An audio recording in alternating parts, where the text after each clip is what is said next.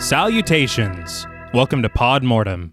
I'm Travis Hunter, joined as always by my co host, my sister, and my brother in law. Hi, I'm Renee Hunter Vasquez. Hi, I'm John Paul Vasquez. This week, we're broadcasting live from the Stonefish Bar discussing the 1999 J horror film Audition. This film was directed by Takashi Miike off a script from Daisuke Tengan based on the novel of the same name by Ryu Murakami. Combining elements of drama, romance, and extremely unsettling horror, Audition shocked and satisfied global audiences upon its release, garnering numerous festival awards and accolades. Its influence can be felt in various horror films in the years since its release, and it is now widely regarded as a modern horror classic.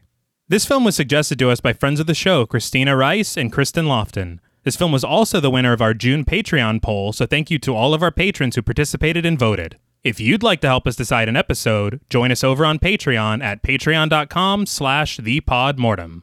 So, Audition. What were your first impressions on the film? Big surprise, but I don't remember the first time I watched it. I, do, I do know that I've seen it several, several times though. Mm-hmm. And it became one of those movies where if I had a friend, I'd be like, you gotta fucking, I need to know how you feel about this. It was like a, what, like a litmus test Yeah, litmus film test. for me. Yeah. But I loved it since the first time I watched it. And I feel like seeing it now, like in the lens of reviewing Mm-hmm. it or whatever, it's kind of different to me and i'll i guess touch on it a little bit john paul made a comment while he was watching it and it it uh i can't get it out of my head And Okay. so we're gonna have to unpack it later but Is it film breaking? it could be Well, shit. and maybe maybe i'm dumb and this is something that everybody's thought this whole time and i'm just behind because it would not be the first time but um i yeah we're gonna have to talk about it and i want to know everybody's thoughts on it one way or the other but I can't wait. to answer the question, I really love this movie. I loved it the first time I saw it, and I still love it now. Uh, I also don't remember, but I, I know I have seen it, like your sister said, a few times, and uh, it did as well for me. Watching it again, I was like, man, this just feels a little different. And it, it get- like I do like the movie. Uh-huh. You know what I mean? Don't get me wrong. I feel it's more it's more for me like the rewatchability, you know, because it's good those first few times, and then now you and know everything that's gonna happen, and then it's just kind of like, all right, Then you're just waiting for yeah, it? and you're just kind of waiting for it. So that did, I'm not gonna lie, that did hurt hurt it for me a little bit, but uh, I do enjoy the movie. And if you haven't seen the movie, please, please Yeah. watch it Mm-hmm. because is worth that. You know what I mean? Yeah. First couple of watches. It's more of a um slow burn Yeah. than I remembered it being. Now I love a good slow burn, so that's not a that's not a negative for me. John Paul's making fun. that doesn't bother me. I just didn't remember it starting so slowly. I've seen a lot of people complain about that. Really, I personally, Okay. I'll dig on a slow burn. so then I'm not the only one. No, you're not. okay. complaining about it. personally, I think that it's one of the best versions or examples of a slow burn that I can think of All right. because once it takes that turn, you're like, what the? F-? no, you're Fuck just am I watching? you're in for a ride. Yeah. yeah. The thing about that turn, though, and obviously we'll get to it, but I feel like more than any time, me watching it this time, I see the groundwork that's being laid for that turn. Mm-hmm. And I had never seen that before because No, yeah. like I, I really didn't. You know what? I think I'm joining you guys, with not at all remembering the first time I saw this movie. No, because you uh, But- you do when we first. I I remember the first couple of times because I know we watched it together. You're like holy and shit. yeah, and you were like, oh, that's fucking, you know, like, Yeah. damn. But then now, yeah, I'm like, did, did I When- watch this movie? And we're I- all just like warging out. Yeah. Yeah, I, know. I the thing is, I do clearly remember watching and loving it. yeah, yeah. And personally, I still love this movie a Oh, lot. no, Yes. yeah. And I think that you know, the funny thing to me is that the first time I watched this movie, there's there is a music video from My Chemical Romance. Yeah. honey, this mirror isn't big enough for the both of us because every fucking band had to have like Fallout Boy style titles back then. but that video is basically audition the movie, but whenever it came time for me to watch audition, I knew that music video. Right. So I was like, what the fuck is happening? They stole from my chemical. Yeah. How dare they? But uh, the other way around. But the thing is, is that it's, I, I hate to compare it to this, but I kind of compare it to Life is Strange a little bit in the aspect that once it takes a turn, it takes that turn. But then the rewatchability versus, you know, replayability, it's about kind of revisiting characters that you're interested in more than it is about being surprised again. Right. Oh, for sure. And it's one of those things like I watch so many movies and read so many books that going back and watching stuff sometimes if it's been long enough I'm like, "Oh shit, I didn't remember that." Right, right. You fucking remember. You don't forget the ending Mm-hmm. Oh, of no, no, no, audition. no, no. You don't forget the twist of audition. So that's a good point. You're really kind of like let's see how, you know, how far back they were telling us something Uh-huh. Right. rather than oh, what's going to happen because you fucking know. You didn't forget. yeah. No. And for me, because it's not about being shocked anymore, it allowed me to really look at the craft at hand Right. Right. and like the filmmaking and just be impressed by that Yeah. and the performances. No. Yeah. Yeah. Holy shit. I did want to make mention. I know you, Nay, also read the novel in preparation for this. I did. I feel like it's one of those rare cases where the film is way better than the novel. All right. What's Uh. yeah, I I mean it is. But I really enjoyed the novel if if that's all you have. No, I just I think I think it's it's incredibly faithful in on one hand, it is. and then on the other hand, it improves upon it so much it's almost unbelievable. I would say that the film is definitely scarier and the novel is almost like you're reading a a rom-com with Yeah. a couple moments of what's wait, the- wait a minute. No, no, it's remember fine. you It's were fine. telling Yeah. me. Yeah. It's like a like a doki doki literature club situation. That's fair. where after a certain point you're like this is not what i thought it was Yeah. of course i had seen the film before i read the book but had i not i feel like that would have been i would have been like what the Oh, fuck yeah. am i reading Maybe that's part of it too. Yeah. because we already know we're like, okay, when's it coming? yeah looking at our watch. you're just waiting for that other shoe to drop Mm-hmm. It is funny to me though that two weeks in a row we're talking about films where the ending overshadows Yeah. everything Yeah. that came before it, but it's not fair, I don't think. no i mean this the whole film is great Mm-hmm. but yeah you you come away with the ending for sure Now, before we take a wire saw to this film, we would like to issue a warning for spoilers. Podmortem is a very in depth podcast, and in thoroughly discussing horror films, we have no choice but to spoil a thing or two. If you don't wish to be spoiled, please go watch the film, then come back and enjoy the show. If you've already seen the film or don't care about spoilers, let's wait by the telephone. So, I do want to offer a short disclaimer before we begin. I'm going to do my best on name pronunciation. I am not of Japanese descent, and I, I really want to do my best. I, I looked it up and everything. I, I'm going to try. you got this I hope so. So, the film opens with the sound of chatter as a young Shigeko Aoyama, played by Yuto Arima, walks down a hospital hallway holding an art project that he's made. Written in the eye of a flower on the project is Dear Mom, get well soon. oh Very sad already. Yeah. like damn it I know. In a hospital room, though, the doctor requests that the head nurse stays in the room, which is not a good sign. no We see Ryoko, Shigeyuko's mother, played by Miyuki Matsuda, in bed hooked up to all sorts of machines. Her husband, Shigeru Ayama, played by Ryo Ishibashi, looks on very despondent. I did see in an interview, and it's odd, I see this a lot, but Ryo Ishibashi does not like horror films. yeah i saw that Yeah. Really? Yeah. He only agreed to do this film because he wanted to work with Takashi Miike. All right. i mean He's like, I'll Well, trust your vision. yeah. But that's interesting because isn't he in The Grudge? Yes. The American Yeah. Grudge? Maybe he turned him all around on the subject. He's It's like, like, all "Huh, right.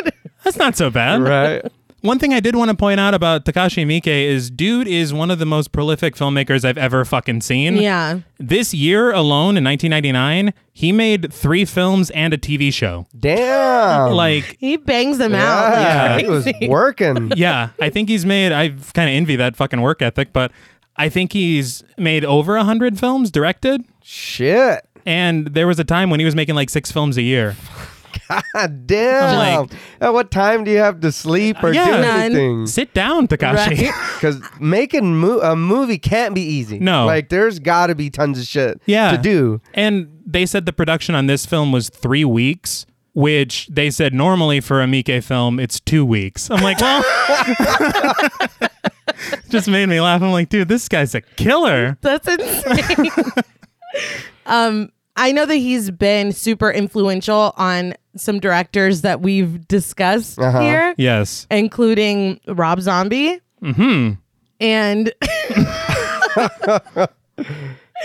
and uh, Eli Roth, So my favorites. your favorite horror directors. right. Right. He would this. I think this is the film that influenced Hostel.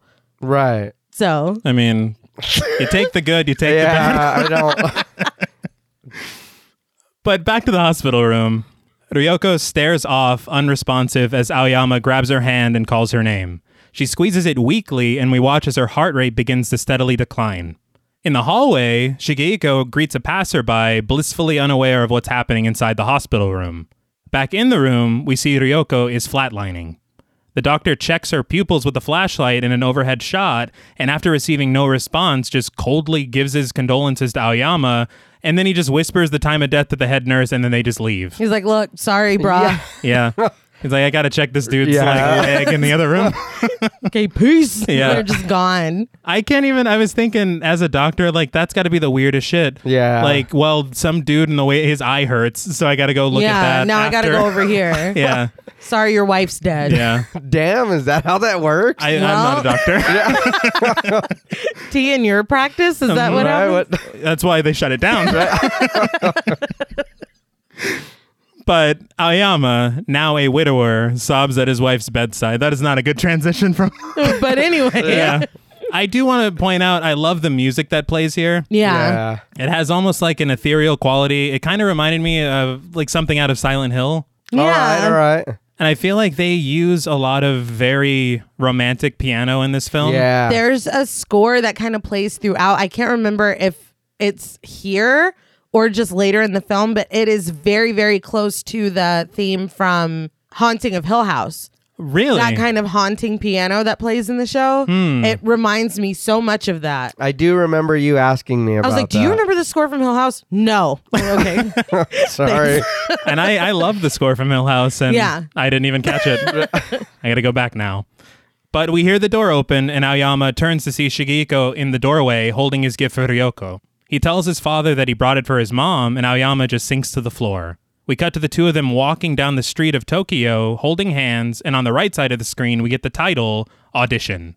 So, as you see, this film begins very upbeat. yeah. it's a lot of fun. yeah, Mm-hmm. that was. He. I mean, he's kind of chill, huh? He just kind of sat there on the floor for a second. Well, I mean, I, I- yeah. I would hope that you'd be a little more dramatic. he did sob a second ago. Maybe he had just uh, a, few second. tears to spare. But- yeah. then He's get back to work. dehydrated. Yeah.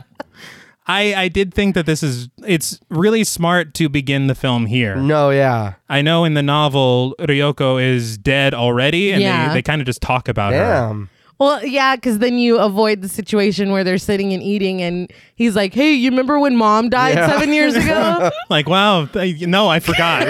no, son, tell me more."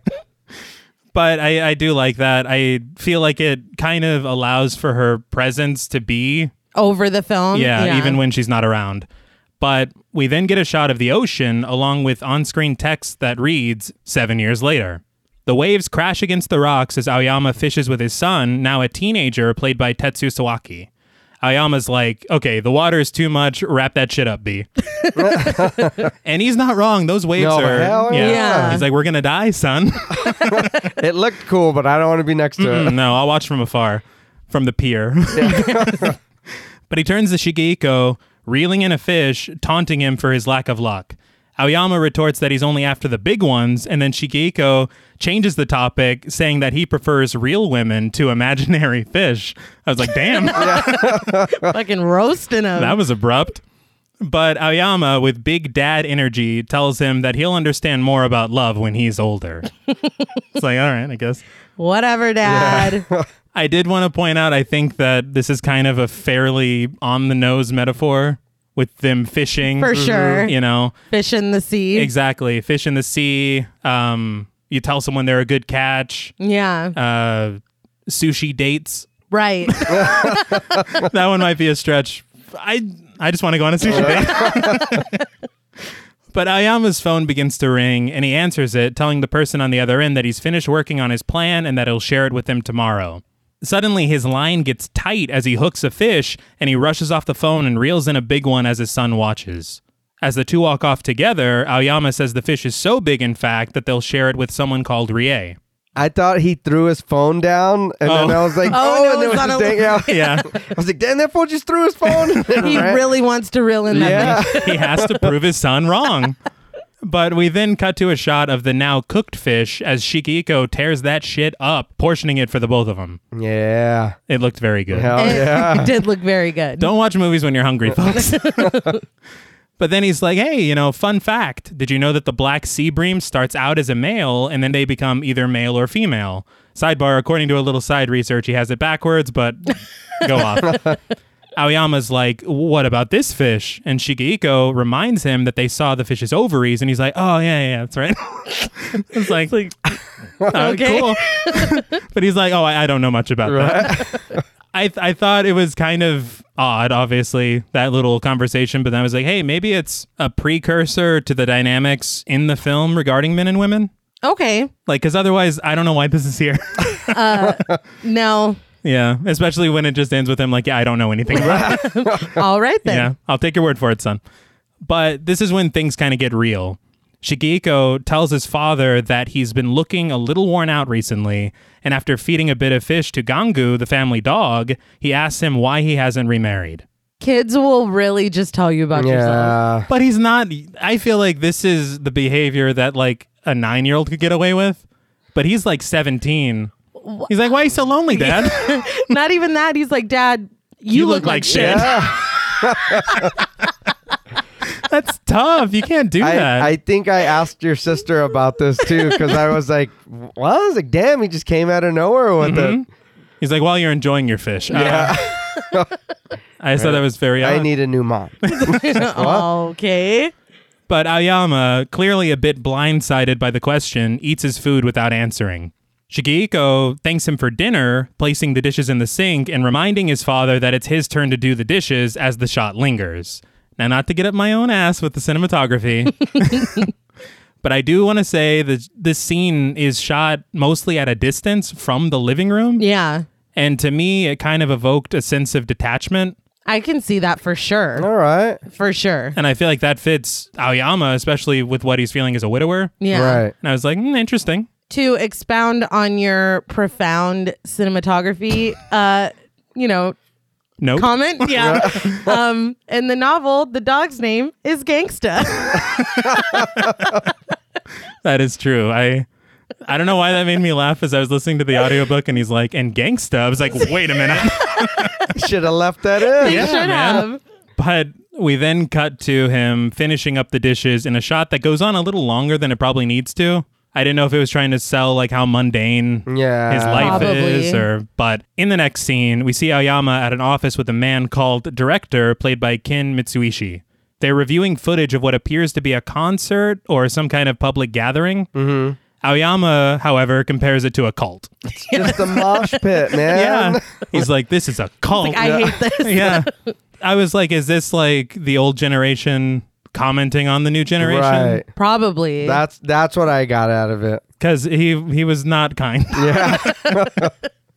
But the director tells him, he's like, you know, maybe it is. And then he's like, well, you know, they're just lonely, like everyone in Japan. When Aoyama asks him if he's also lonely, he's like, well, hell yeah. Yeah. Did you not hear what I he just said? said, Am I in Japan? yes. but then he asks Aoyama if he's lonely, and then the scene just kind of ends.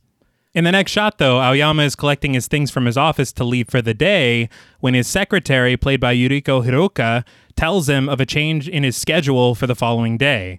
He says it's no problem and that he's going to be gone for the rest of the day as he plans to meet with his friend Yoshikawa.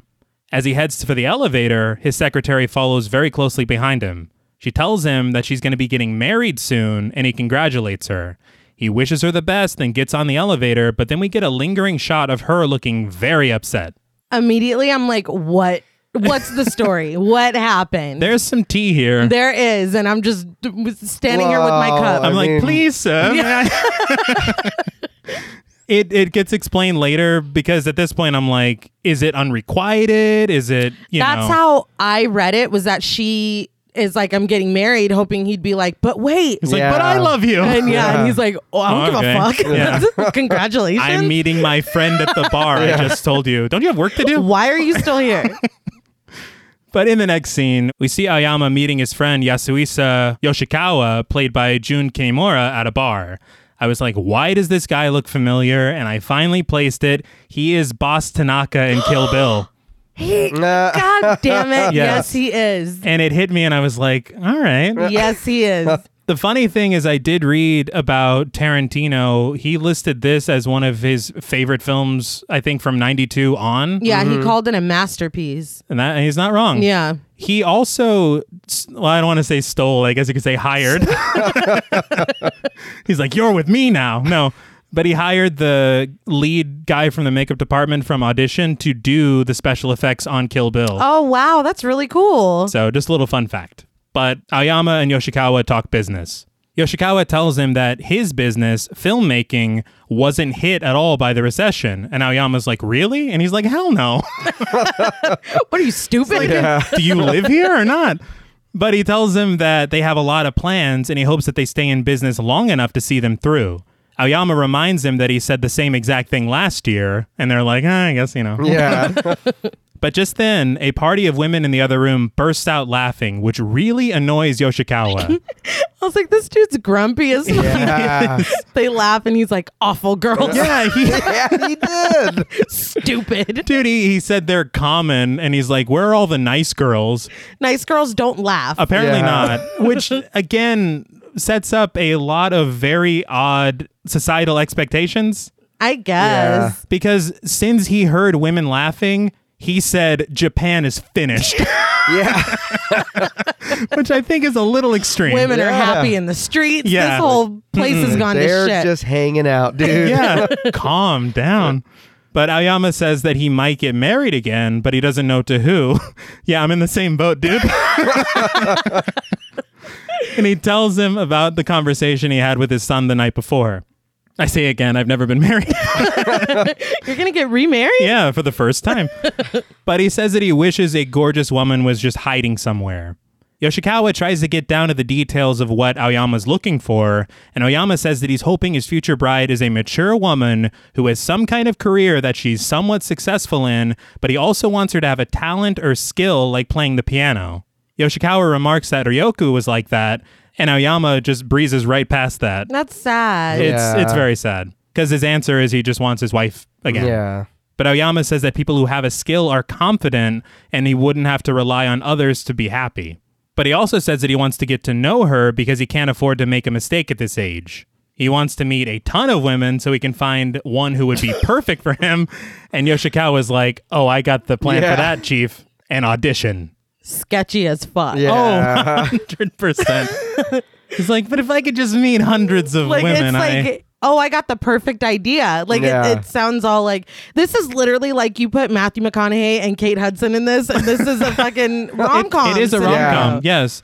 And I, it's funny because I was thinking in my head, I was like, okay, so say he meets a woman and then it goes good, and then she finds out about the audition. No, li- and that's then- the whole plot. Yeah. And then he has to be like, well, that's what it was before, but yeah, I but love now you. It's, yeah, and Yeah. it's- Yeah, and, and it's then- Owen Wilson and Vince Vaughn is Yoshikawa. and And then he runs to stop her plane at the airport and Uh-huh. then fucking, you know. grand romantic gesture. they get married. and then it ends. Ha- audition's a happy, a happy film. Until next time, guys.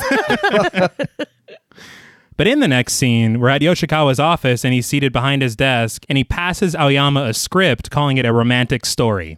He reminds Aoyama of an old documentary that he made about a ballet dancer, her son, and her patron. He tells him that he's had the story rewritten and asks what he thinks of it. Aoyama says it's fine and asks if he plans to set up the audition.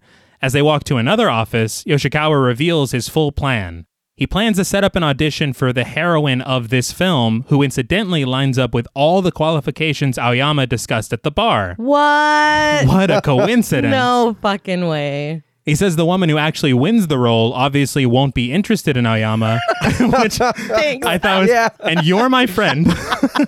He's not gonna want your ass. Oh no. But he says that Aoyama is sure to find someone at the audition who will interest him. He says it isn't technically fraud, which once you start saying that shit, it's fraud. when you have to use the word technically. Yeah. He says it's not because they're planning to actually make this picture if they can get it financed, but it's still definitely shady as fuck. Oh, it's so Oh, bad, yeah. dude. Like that's gross as fuck. It really is. And they had it more detailed in the novel where Aoyama produced that documentary. And so they have that line to where he can say, Oh, I'm a producer of this film because it's based on my work. that's why I'm Right. here. exactly. Yeah. Otherwise, it's like, Who's your friend? Who's your fucking weird friend just sitting there taking notes Right. and yeah. shit? and sweating. Not saying anything. Where are your pants? Yeah. But Yoshikawa says that maybe 10 out of 1,000 applicants will fit the bill and they'd be just right for Aoyama. He also says that he's going to advertise for this on a radio program called Tomorrow's Heroine. And before departing to order them coffee, he reminds Aoyama that he is an excellent auditioner. He's like, I've got this. but Aoyama just reclines in his seat looking over the script. And I'm like, what could possibly go wrong? Yeah, no, this is airtight. Oh yeah. In the next scene, Aoyama is stuck in traffic and it's pouring down rain outside. After a quick business call, he switches on the radio. He tunes past what sounds like hair metal. and we hear somber piano play as the Tomorrow's Heroine ad comes on. A voice beckons Tomorrow's Heroine, I wonder where you are. Incredible things can happen if you have a bit more courage. Stars were not stars right from the beginning. Audrey Hepburn, Julia Roberts, even these stars used to be ordinary girls. Tomorrow's heroine is living just like you are today. Tomorrow's heroine, it could be you. I was like, Julia Roberts? That's- yeah, that was, yeah, that was really hot. I mean, she's no Jessica Garner, I'm like, but. but who is? okay? Nobody is. That made me laugh too because I was like, "What?" I mean, I guess it's 1999. Yeah, but I feel like Yeah. But you don't jump from I- Audrey Hepburn. Yeah. I felt like that was very strange. Maybe Marilyn Monroe. I don't know, dude. no, Julia Roberts. Julia Roberts. But I thought it was funny in the novel at this point when it happens, he's listening to the Beatles with his son, Yeah, and they, they saw the cost and they're like, nope.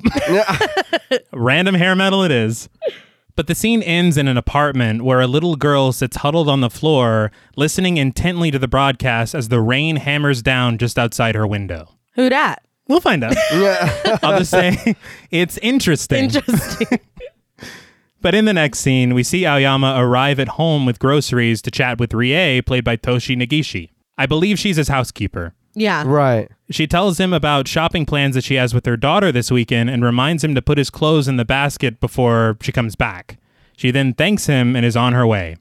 I felt like they're kind of setting up here something where every woman in Aoyama's life is, Fills a role. Yeah. Yeah. It's not anything to where he even really cares about anything about them. No, they're like um like archetypes almost. Yeah. And that's definitely visited more later. Mm-hmm. But yeah, for sure. He doesn't give a fuck about Rie. She's No. Mm-hmm. just the lady that Yeah. washes his underwear and does his dishes. You know what I Right. mean? Like Yeah. makes his food. He said, "So you're gonna have a daughter or something?" Yes. I don't know. But in his office, Aoyama leafs through his binder full of women applicants, seemingly reading further into the women he finds attractive. There are so many applications. It's I- unbelievable. yeah. I thought that too. I was like, damn, that's a big old stack. He then looks up at a photo of Ryoko that sits on his desk, turning it away from him in apparent guilt or shame. Well, she was like, really? This is what you're fucking doing? I think she even had her arms crossed. An audition? Like, Like, hmm. Aoyama? I mean, really? Well, yeah. There's no way I could look at a picture of you and then be doing this stupid shit. No. Like, there's, i I'd be like, I know you'd be super mad. no, I'm, my ghost is judging you through the Right. fucking picture. he throws it out the window.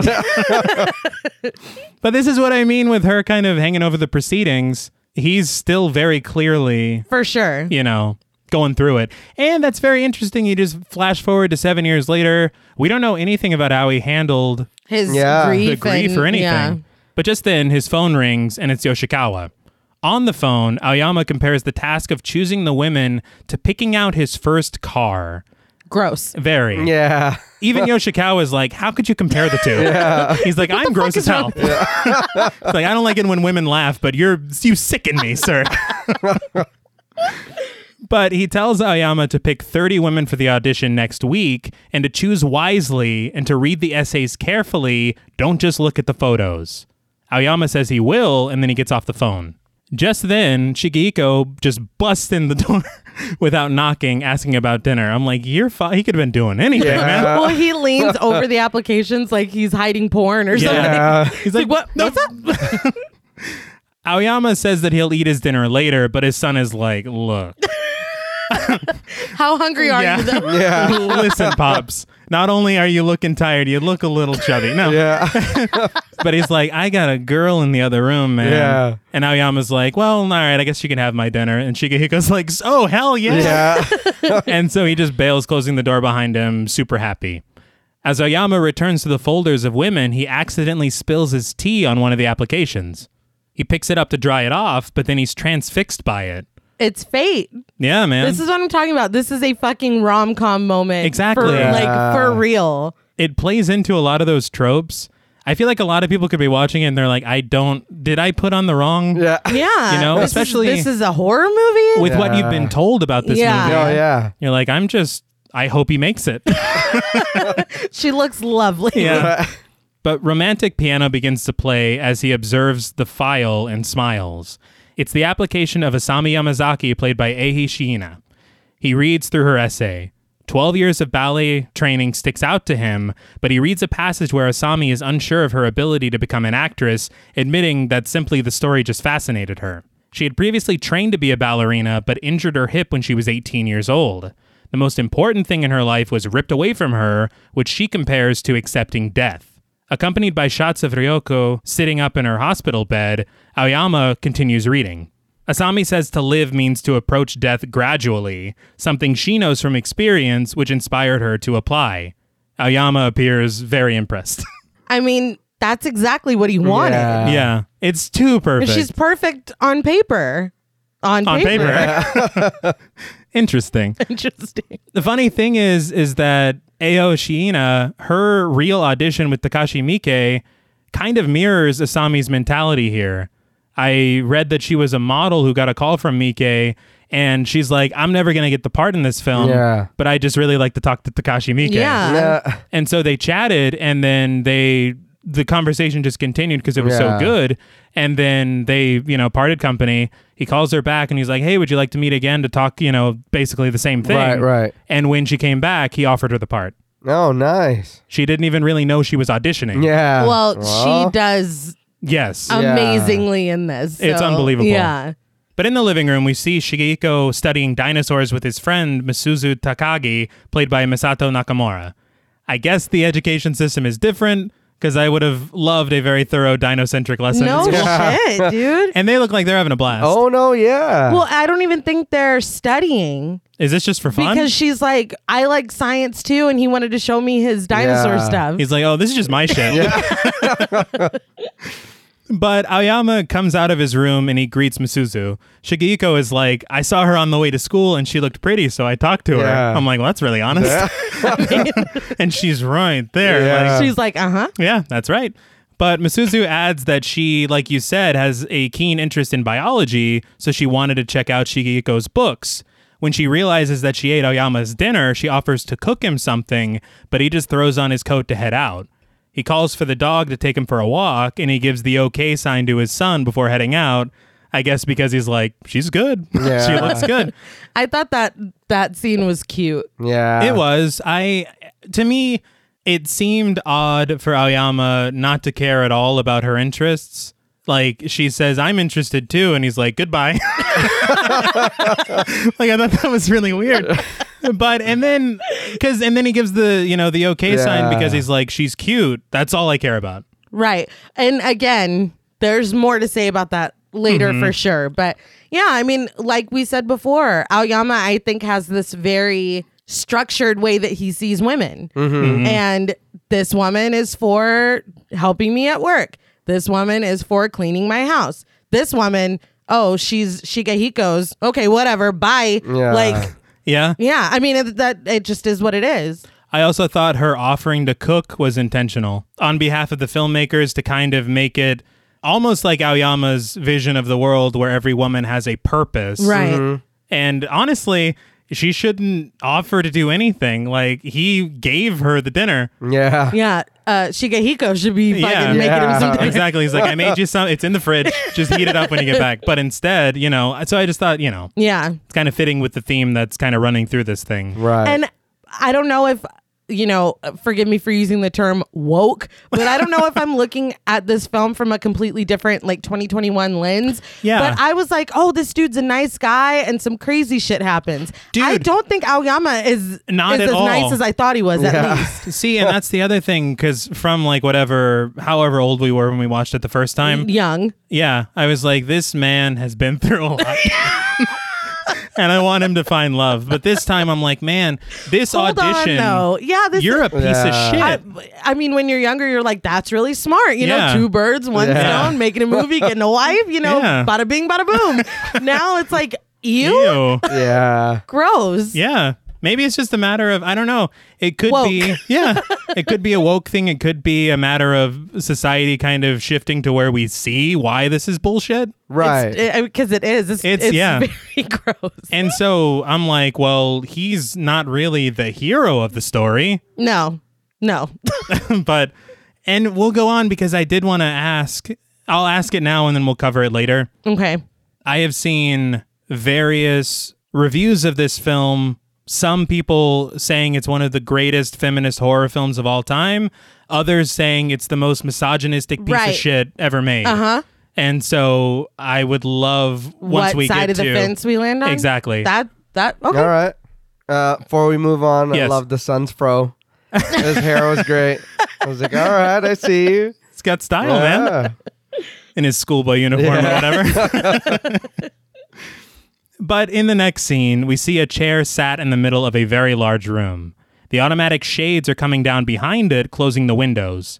Aoyama and Yoshikawa sit at a desk with nameplates parked in front of them, and Yoshikawa asks him if he's ready to begin the audition. And although Aoyama goes full Fiona Apple, saying that he feels like a criminal, he says he's good to go. Because you know this is shady as Yes. fuck. You know that this is bad. Yeah. Well, it's technically not fraud. I can't get past that. Technically. It technically wasn't murder. It's like it was, It was murder, murder. but it officially begins. What follows is a montage of women entering the room, sitting down in the chair, and on tape being interviewed by Yoshikawa. He asks them all types of questions. From what does your father do for a living and who's your favorite actress to would you work in the sex industry? on previous watchings, I thought this whole little montage was funny and that these are Yes. like random questions Yeah. or whatever. These aren't random questions. No. This is what box do you fit into? Are Exactly. you promiscuous? Are you gonna have sex with this dude? Right. Are you, you know, what, you know? I mean, it's just No, it's, it's- it's gross. gross. They're very fucking pointed questions when you really stop to think about it. No, yeah, I think earlier before the show I had uh, mentioned it. I was like, "What the fuck are these questions?" I was like, "Why? Yeah. Yeah. Why are you asking this?" And What when I was younger, I'm like, what the fuck? Like that's Yeah, that's so you- random that it's funny. Right. They weren't random. No. Those were not random questions. You want to know the worst part about it is when I was younger, I genuinely did believe the two birds with one stone thing. Yeah. I thought they were really trying to cast Yes. a movie. Uh-huh. And watching it this time, I'm like, there's no fucking movie. Yeah. like every single there question. Mm. might be one one day. I it's it's it is, and it's funny because through that, I guess, more mature lens that I have now, yeah, this is just very disgusting. It's gross, dude. yeah. It's not like this is speed dating or something. No, It's they like, don't uh, even they- know that that's what yeah. they're there for. that's the problem. they didn't consent to any of If this. They this- think they're gonna be in a fucking Yeah. movie. No, yeah. If this was a speed dating thing, I'd be like, yeah, whatever. I don't. Yeah. You know, Right. No, you signed it's- up for this, but It- it's not. It boggles my mind. That I it just fucking trips me out that I lived an existence where I was like, oh man, this is funny. Yeah. Like and you know what really I hope he finds his wife. yeah. what really plays it up is the fucking like 60s elevator music that plays Uh-huh. throughout. Yeah. So again, I feel like Mike is trying to subvert that kind of idea to where it's like, yeah, it's being presented as totally okay and funny, Right, right. but it's wrong. but Yeah. it is, and it very like very much so. Clearly. But some of the girls display their talents. One girl appearing to be a cheerleader, for example, one girl's a tap dancer, and Aoyama, the whole time, he could not look more over it. Yeah, not at all. You picked them. Yeah. Like, Yeah. Right? He picked the 30 women. All 30, so, like, yeah. At least be fucking respectful. Yeah. He's like, "Ugh, I'm bored. He's like on his phone. it's fucking dick, dude. like, get off Candy Crush, man. You pick these women. But some of the girls do strike his fancy, though, and he feverishly takes notes on a couple of them. The women he isn't interested in, though, their segment in the montage ends with a very cold next Yeah. from Yeah. Yoshikawa. The auditions continue, though, with Aoyama skipping ahead on his ledger to find that the 28th audition of the day will be Asami Yamazaki. The auditions continue, all of them a bit demoralizing, as we said, with Yoshikawa asking the women to get up and walk around for them or laugh. He's like, he kicks them out as soon as they laugh. Yeah. Japan is dead or whatever. Yeah, dude. Japan's finished. but one woman walks in and immediately takes off her coat to reveal a bikini. After a while, the two men call for a 10 minute break. After everyone else vacates the room, Yoshikawa asks Aoyama why he isn't asking any questions. Very quickly, when they call for the 10 minute break, they acknowledge that they're 30 minutes behind. Yeah. Which I was like, is that us? That's that's a little uh, behind the scenes humor about Pod Mortem, folks. But he says he isn't losing interest or anything. He's just nervous, and then he excuses himself to the restroom. On his way to the restroom, though, he spots who he assumes is Asami sitting at a table reading a book. He nods to himself and then heads back to the auditions. Well, yeah, because even in the book, he's like, I'm doing this for you. Yeah. Like, Yeah. Uh-huh. can you fucking not look like you're sleeping on the table? Yeah. Yoshikawa was like, "My morality is in question because of you. you better get in the mood." But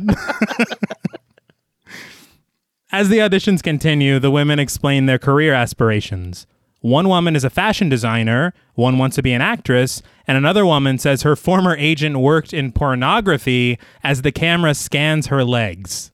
So I'm like, even Class. the cameraman is a piece of Yeah. shit Uh-huh. but the absolute one woman just immediately strips for them.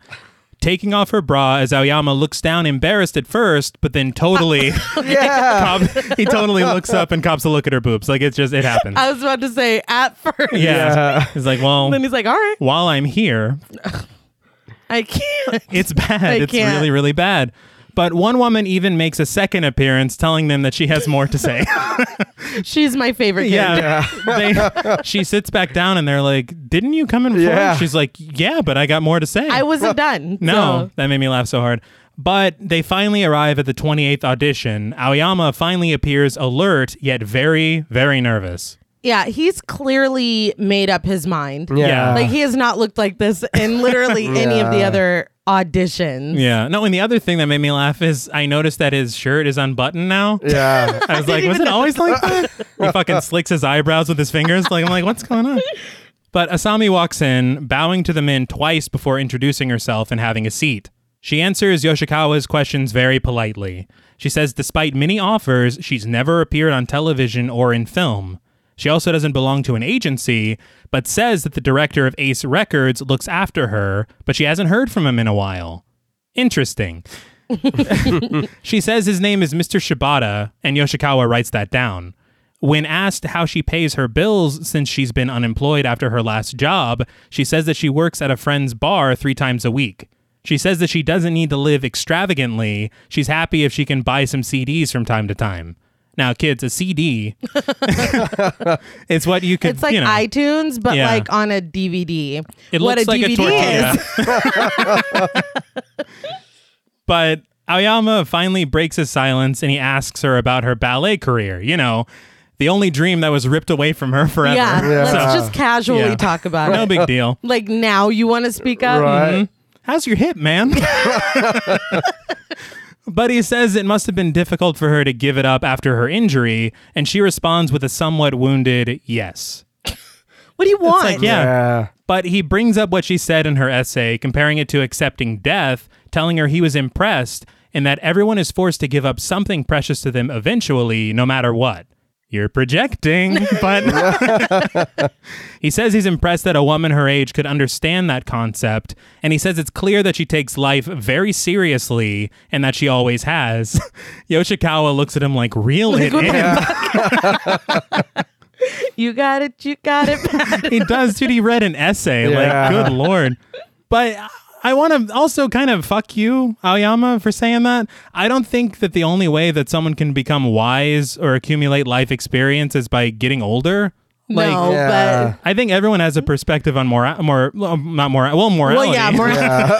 but also mortality. But I mean, because he says that, and it's like that's when I also realized I'm like, wow, he is way older than her. Yeah. Yeah, John Paul was like, "Isn't she in her 20s? I was like, yeah. "Yeah, she is. Very clearly, Yeah, and he's not. not in his 20s." Yeah, I told her. I said, "Are we gonna talk about that issue? Because he's yeah. he's obviously older than she is, mm-hmm. a lot older." And again, that sets up another bit of like a, the power dynamic. Oh, for sure. Well, I mean, look at how they're meeting. Right. Yeah. I'm on this side of the desk that Yeah. to you, I'm choosing what's going to happen to you. I'm choosing what's going to happen to all those women you were sitting with out there. I'm the one in charge. I'm the one calling the shots. You're over there with the camera pointed at you, and I get to ask the questions. Already, this is skewed. Yeah. Uh-huh. So, I mean, yeah, let's throw the age on top of it. It's just a Sunday of wrong. I feel like Ken is going to call me scary in this one again. Well, and we haven't even gotten to the real shit. but Aoyama nervously sips his tea, and Asami simply thanks him. Yoshikawa is like, "Is that all you got, bro?" Yeah. Are you done? Yeah. Well, Aoyama he j- he doesn't even answer. He just says nothing, Yeah. and he thanks Asami for her time and says that they'll be in touch. She gets up, bids them farewell with a bow, and walks out the door. Before she leaves, though, she turns around again to bow at Aoyama once more, who is obviously, clearly 100% smitten by her already. Yeah. I feel like as she was leaving, I'm like, I feel like she barely talked. Oh, yeah. he, Like, and again, that's. you monologued. Yeah. I think I think that's the thing as well because it wasn't really an audition. It was more Aoyama telling her what he thought of her. Yeah. Yeah. Which And checking out the goods. Oh yeah, he was. I mean, So I mean it's, you know, more to that skewed idea of I guess maybe gender dynamics, maybe could be. I mean, I mean I feel like there's so much, and we're all three of us probably too dumb to properly unpack Oh, absolutely. it. But I mean, yeah, I think yeah. that's that's my thing is that a lot of people, like I said at the top, they'll talk to you about the ending of the movie, Uh-huh. which is very striking. Right. But there's a lot of depth here. yeah. That I literally No, did yeah. not. I was not aware of it until No. watching it this time, and then you're kind of like, wait, Holy Yeah. shit! I, I didn't even blink. He's got to be twice her age. Oh, absolutely. No, yeah. You know, and I've got no problem with an age gap. We have a little bit of an age gap. Yeah, but not that big. Your age gap is what five years? Five years. So I, calm mean, I down. think five, ten, it, depending on your age, that's not a big deal. But the way that this is, the entire setup, Yes. it only adds to my list of cons. I guess is what I'm trying to say. and your opinion of Aoyama, Right. which yeah, is not not a good because one. No. He, he picked the women, right? Yeah. Yeah. All of these women were fucking young. Yeah. Like, right. n- all of them very similar in shape. Uh huh. Yeah. beautiful women. You know what I mean? Right, right. You know what the you know what you're doing, dude. You know what you're doing. He had a plan. He had Yeah. a fucking plan. But the woman bringing in the applicants asks if she should send in another girl, but Yoshikawa says that they're going to take a 15 minute break. We're only an hour behind. Let's It's like, what's another 15 minutes? but after she leaves, he also tells the cameraman to take a powder. With the two men alone in the room once again, Yoshikawa lights up a smoke, telling Aoyama that Asami made him nervous after he's asked what he thought of her. He can tell that Aoyama has already decided that she's the one. and he has. Yeah. He did a real shitty job hiding it. but Aoyama explains that her essay really spoke to him, and after meeting her, he's even more into her. Yoshikawa brings up that weird line he dropped. I could tell that you've always taken life very seriously. He's like, to be honest, that had me shook. He's like, you don't talk like that in an Like, audition. what the fuck, bro? Yeah, I told them you were cool. but Aoyama gets up and sits in the chair that all the girls sat in when they were auditioning. Yoshikawa admits that Asami looks nicer in person than in her photo, but he says that he feels anxious about it and he doesn't know why. He says something is wrong with Asami, and Aoyama just smiles. It's called Bad Vibes, Yeah. Yoshikawa. Yeah. Okay. Yes. And I wanted to point out the symbolism of Aoyama leaving his seat and going and sitting in the audition Mm-hmm. chair Mm-hmm. because maybe some changes are happening. Mm, a little, yeah, Mm-hmm. little shift in uh, dynamics there. And I do want to talk about that later. Okay. Shut the fuck No, up. no, no, no. but back at the Aoyama household, Shigehiko shovels food into his mouth as his father tells him that Misuzu seemed like a nice girl. I this is what I'm talking about with the faithful adaptation because in the novel they said Shigehiko eats like a lion that's being fed. Yeah. And this dude is fucking He's, chomping. he's eating in every scene. He's is. either eating or talking about food. in every scene. either food, dinosaurs, dinosaurs they like to turn Right. into food. but Shigiko agrees that Mizuzu is nice, but he admits that he's just flat out terrified of women. After he gets up to leave, he thanks his dad for dinner, but tells him that if he does plan to get married again, find someone who cooks rice better than Rie. Because I'm that's like- what Rie is good Yeah. for, is Yes, That's cooking it. the rice. And again, that's the other thing. This fucking movie's brilliant because it shows him passing on this shit to his son. It's generational shit. Yeah. Yeah. Like the girl he brought home. She's pretty. Uh huh. And he said straight up, I only talked to her because she was pretty. that was it. That's what she brings to the table. Just so happened she's And- interested in dinosaurs. Yeah. Rie brings the rice, and the rice ain't great. No. So, let's upgrade. And also, fuck you because you should be thankful Ray is making you anything. Also, Yeah, you were no slurping shit. that shit down. Yeah. So it He's wasn't like that, that, bad. thing I just Yeah. devoured. Shit. but Aoyama asks his son why he's in such a hurry, and as it turns out, a new dinosaur has been dug up in Argentina, and we know Shigeko is about that life, Uh. so he's rushing off to get all the info he can. Alone, Aoyama heads back to his office with a drink to peruse Asami's file once again. He then decides to take action.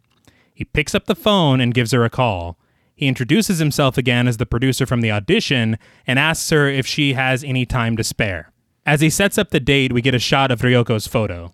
When he gets off the phone, he is fucking over the moon. Yeah. He looks like he's 20 now because he's Yeah. like, it's fucking cabbage patching and shit. But the phone rings shortly after, and it's Yoshikawa. He says he's called Ace Records to check Asami's story, and he says it might not be a big deal, but something is amiss. Okay, okay, Captain Yeah. Bring Yeah. down. He's like, This dude's I- on fucking yeah. cloud nine. He Yeah. has a Yeah. fucking radar. He's like, I think he's happy right now. Let me. Trying to warn him. He is. dude, he is. The issue is that the Mr. Shibata that she spoke of during the audition went missing 18 months ago. Dude just vanished. Yeah. This is a problem. Interestingly, though, we don't get a reaction from Aoyama at all. The scene just Aoyama, ends. Aoyama's literally like, okay, and Yeah. I will see you tomorrow, dude. but in the next scene, we're at a nice restaurant for Aoyama and Asami's meeting slash date, if you ask Aoyama. Interestingly, it's shot from the point of view of Asami, which I thought was interesting because it's like Aoyama's been the focus of the whole situation and it's an entirely selfish endeavor. So why wouldn't we only see him right, and what he thinks of because that's this? all that matters. Um, Exactly. I wanted to point out the fact that she is always wearing white. Yes. Okay, Um, I was gonna you say know- the same clothes, but Okay, but they are. They're I'm just thinking plain. purity, Yeah. Yeah. virginal. Exactly. You know, it's we'll talk later all right. but i have an idea about that as well but oyama tells her that he isn't going to ask her any questions and she's like so i just have to chat and enjoy some food she's like this is the best offer i've ever had Bet. yeah but then he immediately breaks the no questions thing and he's like so about mr shibata she apologizes and says that she made him think that Mr. Shibata was her agent, but she's actually never met him. She thought it would help her chances if she pretended to know someone in the industry, and that's why she came up with that story. This sets Aoyama's mind at ease, and he says that it all makes sense now. He's like, well, that explains everything. Yeah. Case closed. I don't sure, man. But their food arrives and they share a very expensive looking meal together. Over shots of them walking together through the streets of Tokyo, we hear audio of Asami asking Aoyama if they could do this again sometime, only if he has the time to do so. Romantic music plays as he says, Of course, and she's overjoyed. She promises not to bother him as we see her depart his company with a smile and a bow. He tells her to call him anytime, and she thanks him for everything. So again, at this point, aside from the Mr. Shibata bit, which is a little tease, Well, we've explained it all. mm, well, I, I just want to point out it, it's a romance film, It is, yeah. like flat out. And at this point, this dude is over the moon Yeah. when he's Oh, standing yeah. on the street. He's, He's like, like, floating. He's- it's like the scene in Spider Man 3. But later that day, at some rooftop driving range, Ayama tells Yoshikawa to forget about the movie and the search because he's decided on Asami. Game over. It's fucking done. Yoshikawa is hesitant and he says that he needs to have time to get to know her better. He's like, don't fucking rush this. But Ayama's like, dude, what is your issue with her? This is when Yoshikawa explains that he doesn't think life can be that easy. Asami appears to be everything Aoyama wants, but he feels that it's very suspicious that she fell for their little audition scheme. It wasn't fraud. So, so you set up this audition scheme. Right. Uh-huh. And anybody who you find from it, which was the whole point of the scheme, how did she fall for it? I don't know, dude. I don't. Are what do you you- want? Are you feeling guilty, man? Like, it was very odd. I, I took it as like he said, like all the other girls gave different answers. They all said things maybe he liked, maybe he didn't, Mm-hmm. but she said everything. Everything. and that's very So suspicious. it's like, wait, what? Nobody's that perfect. Nobody. Yeah. What the fuck is happening? You know? It literally is everything that he wants. Yeah. And then, and then, literally, the one person we can fact check anything about you. you can't. He's There's- gone. Yeah. yeah. Interesting. Interesting. but Yoshikawa says that he tried to run a background check on her, but couldn't come up with anything. She's basically a phantom. Hmm. Hmm. Their conversation continues over footage of Asami's audition, with Aoyama countering that he's not an idiot and he trusts his judgment more than anyone else's. Whatever happens, he can handle it. But he tells Yoshikawa that he was right. He did find the perfect woman at the audition, and so he thanks him before heading to the exit. Yoshikawa stops him though and asks one request. Don't call Asami for a bit. Even if he's totally off base with his suspicions, it's still not best to rush into things. Aoyama agrees and leaves. Yoshikawa's a piece of shit too, Yes. but he's clearly just trying to look out for his friend. Mm-hmm. Right. And if somebody, I mean, they seem to have a, a good friendship. if Right. Yoshikawa's doing this sketchy shit for him. Mm-hmm. Wouldn't, if your friend was coming to you like that, wouldn't you be like, Hold on. well, Yeah. why? Okay, tell me why you feel that way, at Right, least. right. And then if he says something, not being like, no, I can handle myself. you know, And and it's not like his suspicions are unreasonable. No. No. And in the book, he's like, "Yeah, I bet he's jealous. If if I was watching me with this beautiful young girl, Right. I'd be jealous too." Okay. motherfucker. But n- Mm-hmm. Yeah. No, that's your yeah. friend. I would never. If somebody's really my friend, I wouldn't be like, "That bitch is just jealous." like, why? That's you're not- making any excuse to Yeah. continue doing what you're doing. And in the book, he asked him not to call for two weeks. Yes. And what what did he say? If she calls you, then she's trying to get something out of you. Mm-hmm. But if she's really wants you for you, then she'll wait. Right. You know, like a fucking dog waiting for a treat. Right. A- Again, more with this bullshit. you Yeah. know. And to me, I'm also getting like vibes of Aoyama acting almost like, you know, you don't know what love is, Dad. like it's so weird. You don't remember what it's like to be my age. It's very strange. But back at his office, Aoyama looks over Asami's application again, struggling not to pick up the phone immediately. I do want to point out that in the novel, they say that during those two weeks, he like loses weight and he's fucking like He's all he fucked is, up. Yeah. The the um his son and Rie are both like, "Are you okay, dude?" like, Like, I think he's your all dad's gonna Yeah. die, dude. he's all fucked up about it. but in a barren apartment, similarly framed to the shot of that little girl listening to the radio broadcast, Asami sits on the floor. She stares at the telephone, which sits across from her on the floor next to a large tied sack. I'm sure it's nothing, right? Mm. I think it's her, fine. her laundry, right? Yeah, like who doesn't have a big fucking bulging sack in the middle of their living room, right, guys? Are you holier than thou, motherfuckers without the Oh, sack? you uppity and Ooh. shit. Okay, But the scene intercuts with shots of Aoyama tossing and turning in his bed at night in his cold blue room. He dreams of Ryoko peeking at him from behind a tree before disappearing completely behind it. She's like, "Are you fucking kidding me?" Yeah. Me crossing my arms in the photo wasn't enough, motherfucker. but the next morning, Ayama sits in the living room with incense burning. All fucking dramatic. He is. He's, he's playing the Smiths. but Rie asks if he's okay, considering he's never really taken a day off of work like this before. And she basically goes through his entire biography, talking about how hard he's worked. And then she says that she wishes her husband worked that hard so she didn't have to. He's like, "You have a husband? Mm. Yeah, yeah. you exist Yeah. when you leave the house." Where's my food? I thought you said you were making food. But, No, she really does just gas him Yeah. up. yeah. You've raised him on your own. Da, da, da, da, da. But she asks him about his lady friend, and Aoyama just smiles. Rie smiles oddly before taking a sip of tea, and I was like, this is just like the shit with the secretary earlier. Is everyone meant to be in love with this dude? Probably in Mm. his universe. yeah. So he are we watching it through his eyes? Aoyama, you're the best, everybody. but Rie tends to the dishes and Aoyama picks up his cell phone before thinking better of it and setting it back down.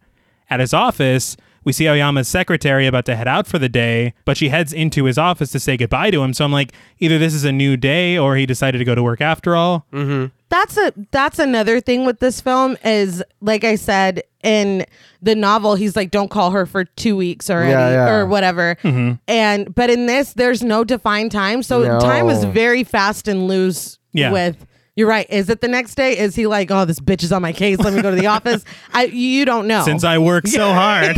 you don't know I feel like it makes a lot more sense to me and is much more effective if this is a new day. right especially for what we see next. right But he says goodbye to his secretary very absent-mindedly, staring at his computer screen. She just stands there and he asks her if something is wrong. She says no and then leaves. It is very awkward. it is at this point I'm like just tell him sis you know what I Yeah. mean but we'll talk later But he continues working and then stops again to stare at his office phone.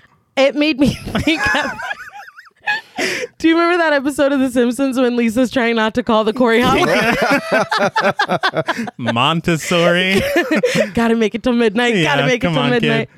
But we get a shot of Asami in her apartment, still in the same position that she was in when we last saw her. So again, it's much more effective if this is days ago. Yeah. I'm like, bitch, have you moved? Like Yeah. her spine, dude. Get a sip of water. They literally there's a shot of her spine Yeah. and it Spine's looks like, awful. Help me. But the phone is still sat across from her on the floor next to that large sack. What's in the bag? Aoyama picks up the phone to call, but then he sets it down again, leaving his office.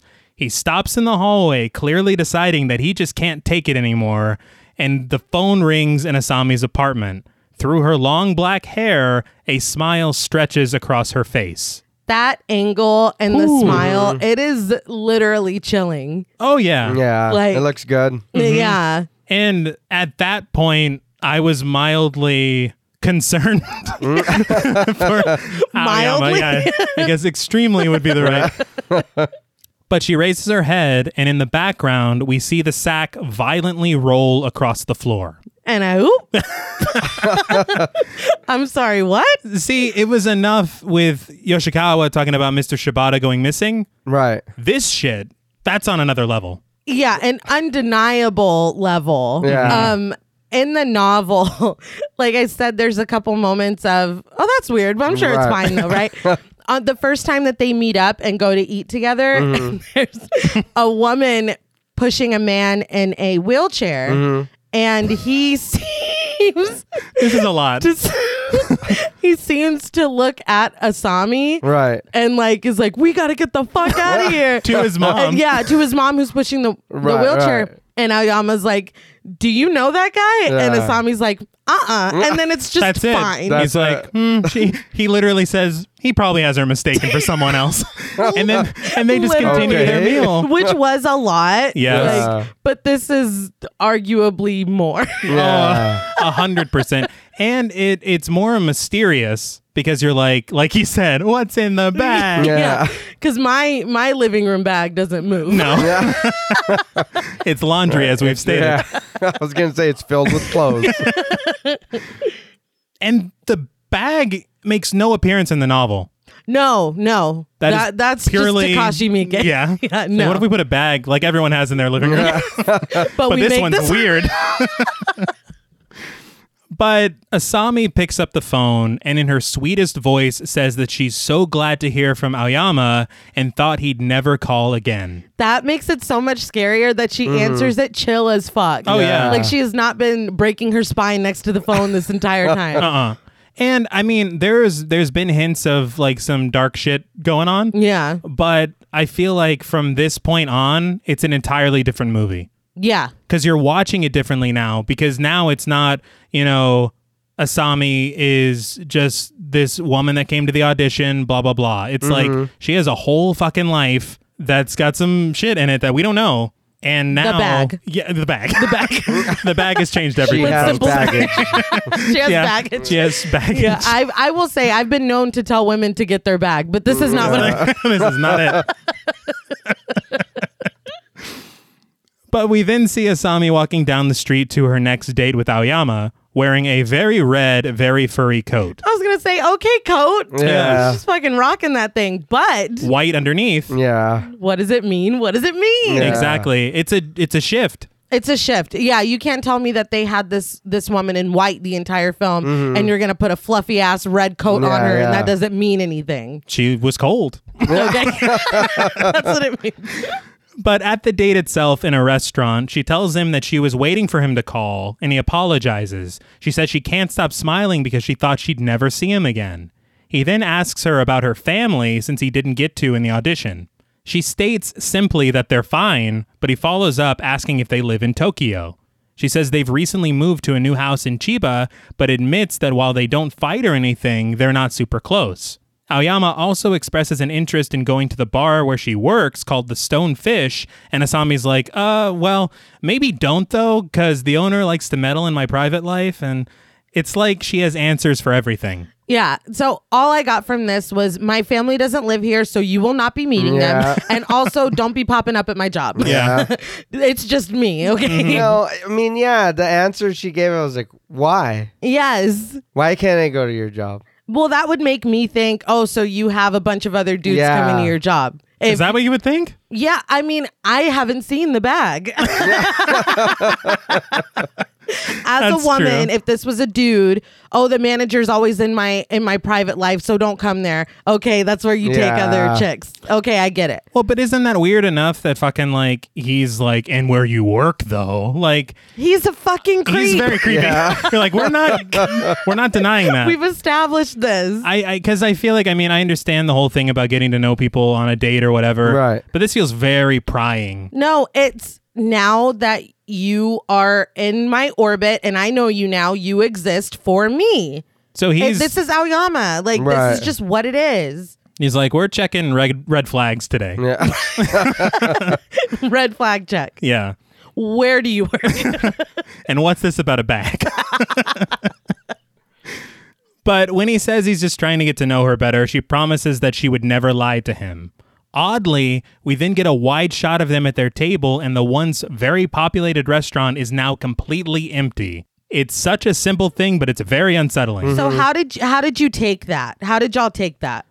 I took that as that's either Aoyama or Asami's perception of what's going on right now. That's that's how I took it. Nobody else exists but us. Yeah, I thought they just stayed there really late. they closed the place yeah, down. I was like, damn, you are still there? I took it as more Aoyama because I feel like ninety nine percent of this film Is through his right. is through his lens. Yeah, Fair. But he's like nothing else matters but us right, Right, now right. Uh-huh. because if you look, their drinks are at the same levels. So it's like no, this is still the conversation we were just listening to, but Ah, okay.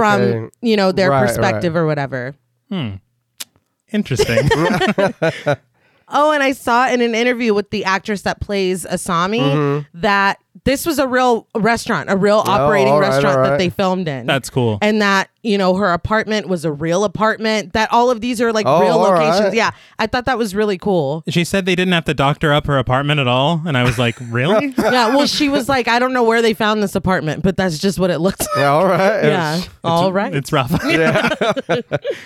but this is when Ayama brings up the fact that the film that Asami auditioned for, which she already assumes another woman got the part in, is not going to be going forward. He says that a producer did not like a portion of the script, and so it's been postponed indefinitely. She sympathizes with him, and when he tries to do the same, she reminds him that she never thought she'd get the part anyway, and she's just glad to have met him at all. So I know obviously neither one of y'all would ever do this. Mm-hmm. If you did do this though, and you Okay. and you met a woman through it, would you tell her what the audition really was, or would you fucking take that shit to your grave?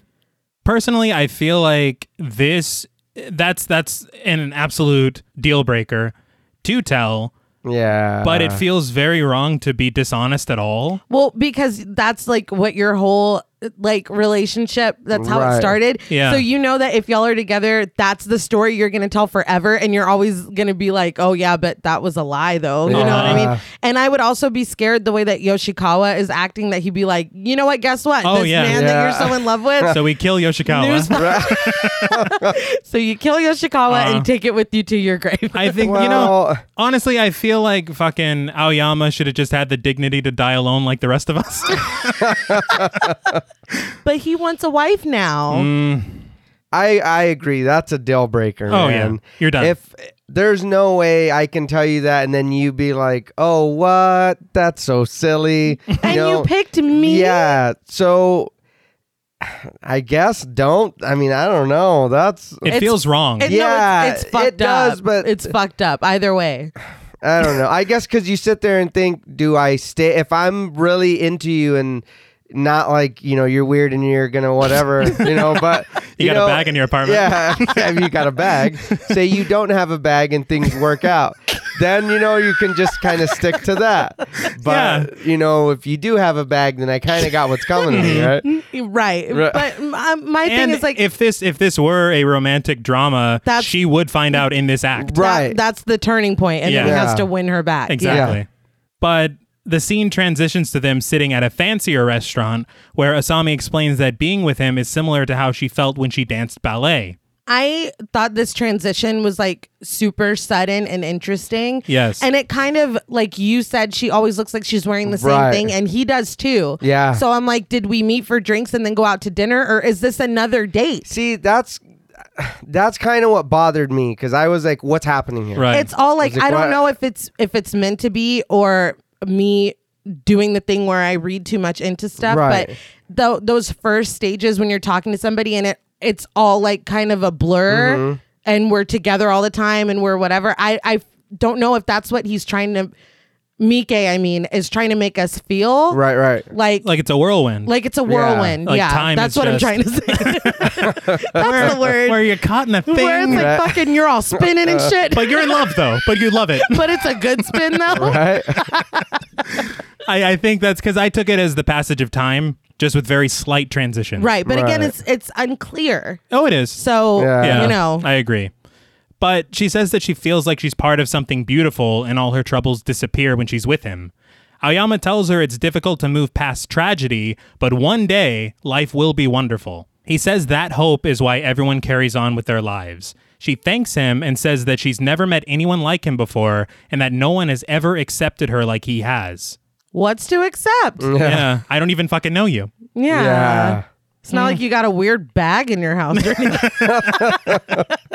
And I'm I'm I'm watching this and I'm like, okay, so literally all he knows is that she has no family really. Yeah. Uh she kind of works at a bar a little bit, but don't go. but don't Yeah, You go, can't go. don't go. And that's really it. And she, used to dance ballet. She knows this music producer, but she doesn't. no. Mm-hmm. And she used to dance ballet, but she doesn't. And she's pretty. Yeah, I'm falling in love with her. Yeah. Who isn't? But yeah, I think these kids are gonna make it. Oh, I hope so. that and you mean that kid and that old kid. But in a taxi that night, Aoyama tells Asami he'll call her for their next date, which she is incredibly eager for. She then says it's her stop, so Aoyama motions for the driver to pull over. She thanks him for everything, and he says he'll call her soon. The car pulls away, with Asami getting smaller in the back window as Aoyama rests his head, smiling. Can we talk about the fact that this woman got out on the middle of the fucking street I and think that was a nobody thought it was Brit. weird? Like, She's like, Oh, I live under the bridge. Yeah. I am a troll. Gotta pay the troll toll. But I and yeah, I thought that was strange too, and he didn't think anything of it. yeah. he's just like, ah, love. Right. Yeah. And she's just fucking standing there, still looking at Yeah. the He car. fucking rests Where his are you head back. going? It's like Where are Yeah. you And you didn't going? even go anywhere. No. no. But it's like, what the fuck? we then get a quick shot of the phone on the floor of Asami's apartment with the large tied sack sitting motionless next to it in the background. In the next scene, Aoyama visits Shigehiko in his bedroom and he's naturally surfing the web for the latest dinosaur updates. As one does. Of course. Before he can share the good news about Asami, Shigehiko guesses it. He says his father has been acting weird and smiling to himself for no reason from time to time. but then Aoyama tells him that Asami is only 24, which is closer to Shigehiko's age than his. Yeah. But he reveals that they're going away for the weekend and he plans to ask her to marry him. What the fuck? Yeah. Yeah. That's super fast. Very fast. Yoshi- Yoshikawa was like, dude, yeah. what are you doing, dude? But he says that he'll introduce them soon. But Shigehiko tells his father that he'll make the proper assessment of Asami then, since Aoyama is obviously too in love to be thinking straight, Yeah, in love with all that he Yeah. knows about her. which is nothing. He's like, you'll meet her at the wedding. So yeah. well, she wears white and uh, has hair. she's Right. pretty. Yeah. She's pretty. You'll see. You'll see. You'll get it. I, I told your sister, this man does not age. Who? oh, dad. from the beginning. Yeah, to- from the very beginning, he looks exactly the same. Well, Yeah, it's only seven years. I mean, I like to think I look the same, we all look the same. right? Uh, well, I mean, It's like, that meme, Don't be scrolling on right? our pictures. right? but they smile at each other and Aoyama leaves. So it's not one of those things like, oh, I'll be the judge of it. He's like, I'll be the judge. Yeah. It's more playful. Yeah. But in the next scene, we see a car driving down an open road, followed shortly by a shot of Asami standing outside on the balcony of a hotel room. Aoyama watches her from the doorway, drink in hand. She smiles at him as the waves crash on the nearby beach. So, in the novel, this is a place that he took Ryoko and Shigehiko all the time. Yeah. And so, Oh, wow. Which Yeah. Oh, is kind of gross. I Yeah. mean, I Yeah. don't I don't I don't like it. no, because I mean, it's uh, it's in some ways very sad because Yeah. it's like he's trying to chase that happiness he felt with Ryoko here with Asami, but at the same time, you don't do that shit. I, I No. feel like that's a very sweet way to put it. am a romantic. Clearly, in my mind, it's more, you know, I have these compartments for the women in my life. The compartment that you're in right now, this is where I take that lady. Uh-huh. Mm-hmm. Right. So now we're here. That- that lady. Could have said that bitch. Yeah, well, you chose nicer. So cleaned it up a little I bit. appreciate it. But that night, they discuss dinner plans. He says the hotel has a great chef, but the chef has a sharp tongue. I'm like, wow, Gordon fucking Ramsay's in the. but he also mentions a gallery they can visit before dinner, but Asami just quietly sits on the bed facing away from him. She finally turns to face him and stands up, shutting off the lamp. Aoyama, not getting the message, starts talking about a coffee shop with excellent cheesecake. I'm like, go on He's like, they got don't watch movies hungry. But Asami begins to unbutton her shirt and still keeps her back to him. It falls to the floor and she unfastens her bra and takes off her underwear. She calmly gets into bed and pulls the sheet over her as Aoyama watches. I was like, that escalated quickly. I Oh, thought we yeah. were gonna get some cheesecake. That- that's what I thought. I was like, Yeah. you need a burger. oh, no. this is the scene where well one of the scenes because it's here in my notes that that hill house type music is Right. playing All right. I'm going back and listening. yeah because Yeah. it's really really good And you know what? Maybe it was that that was inspiring me to love this score so much. it's it's a 'Cause it's really great. good score yeah It is. but she beckons him over, and after a moment of hesitation, he walks over to her side of the bed. He begins to take his jacket off, but she tells him not to do that yet. She wants him to look at her body and pulls the sheet up from the bottom, revealing her legs and two long scars on her thigh. She tells him she burned herself when she was younger and wants him to know everything about her. It's like, well, maybe start with the sack in the apartment. like, go off. Definitely a good place to start.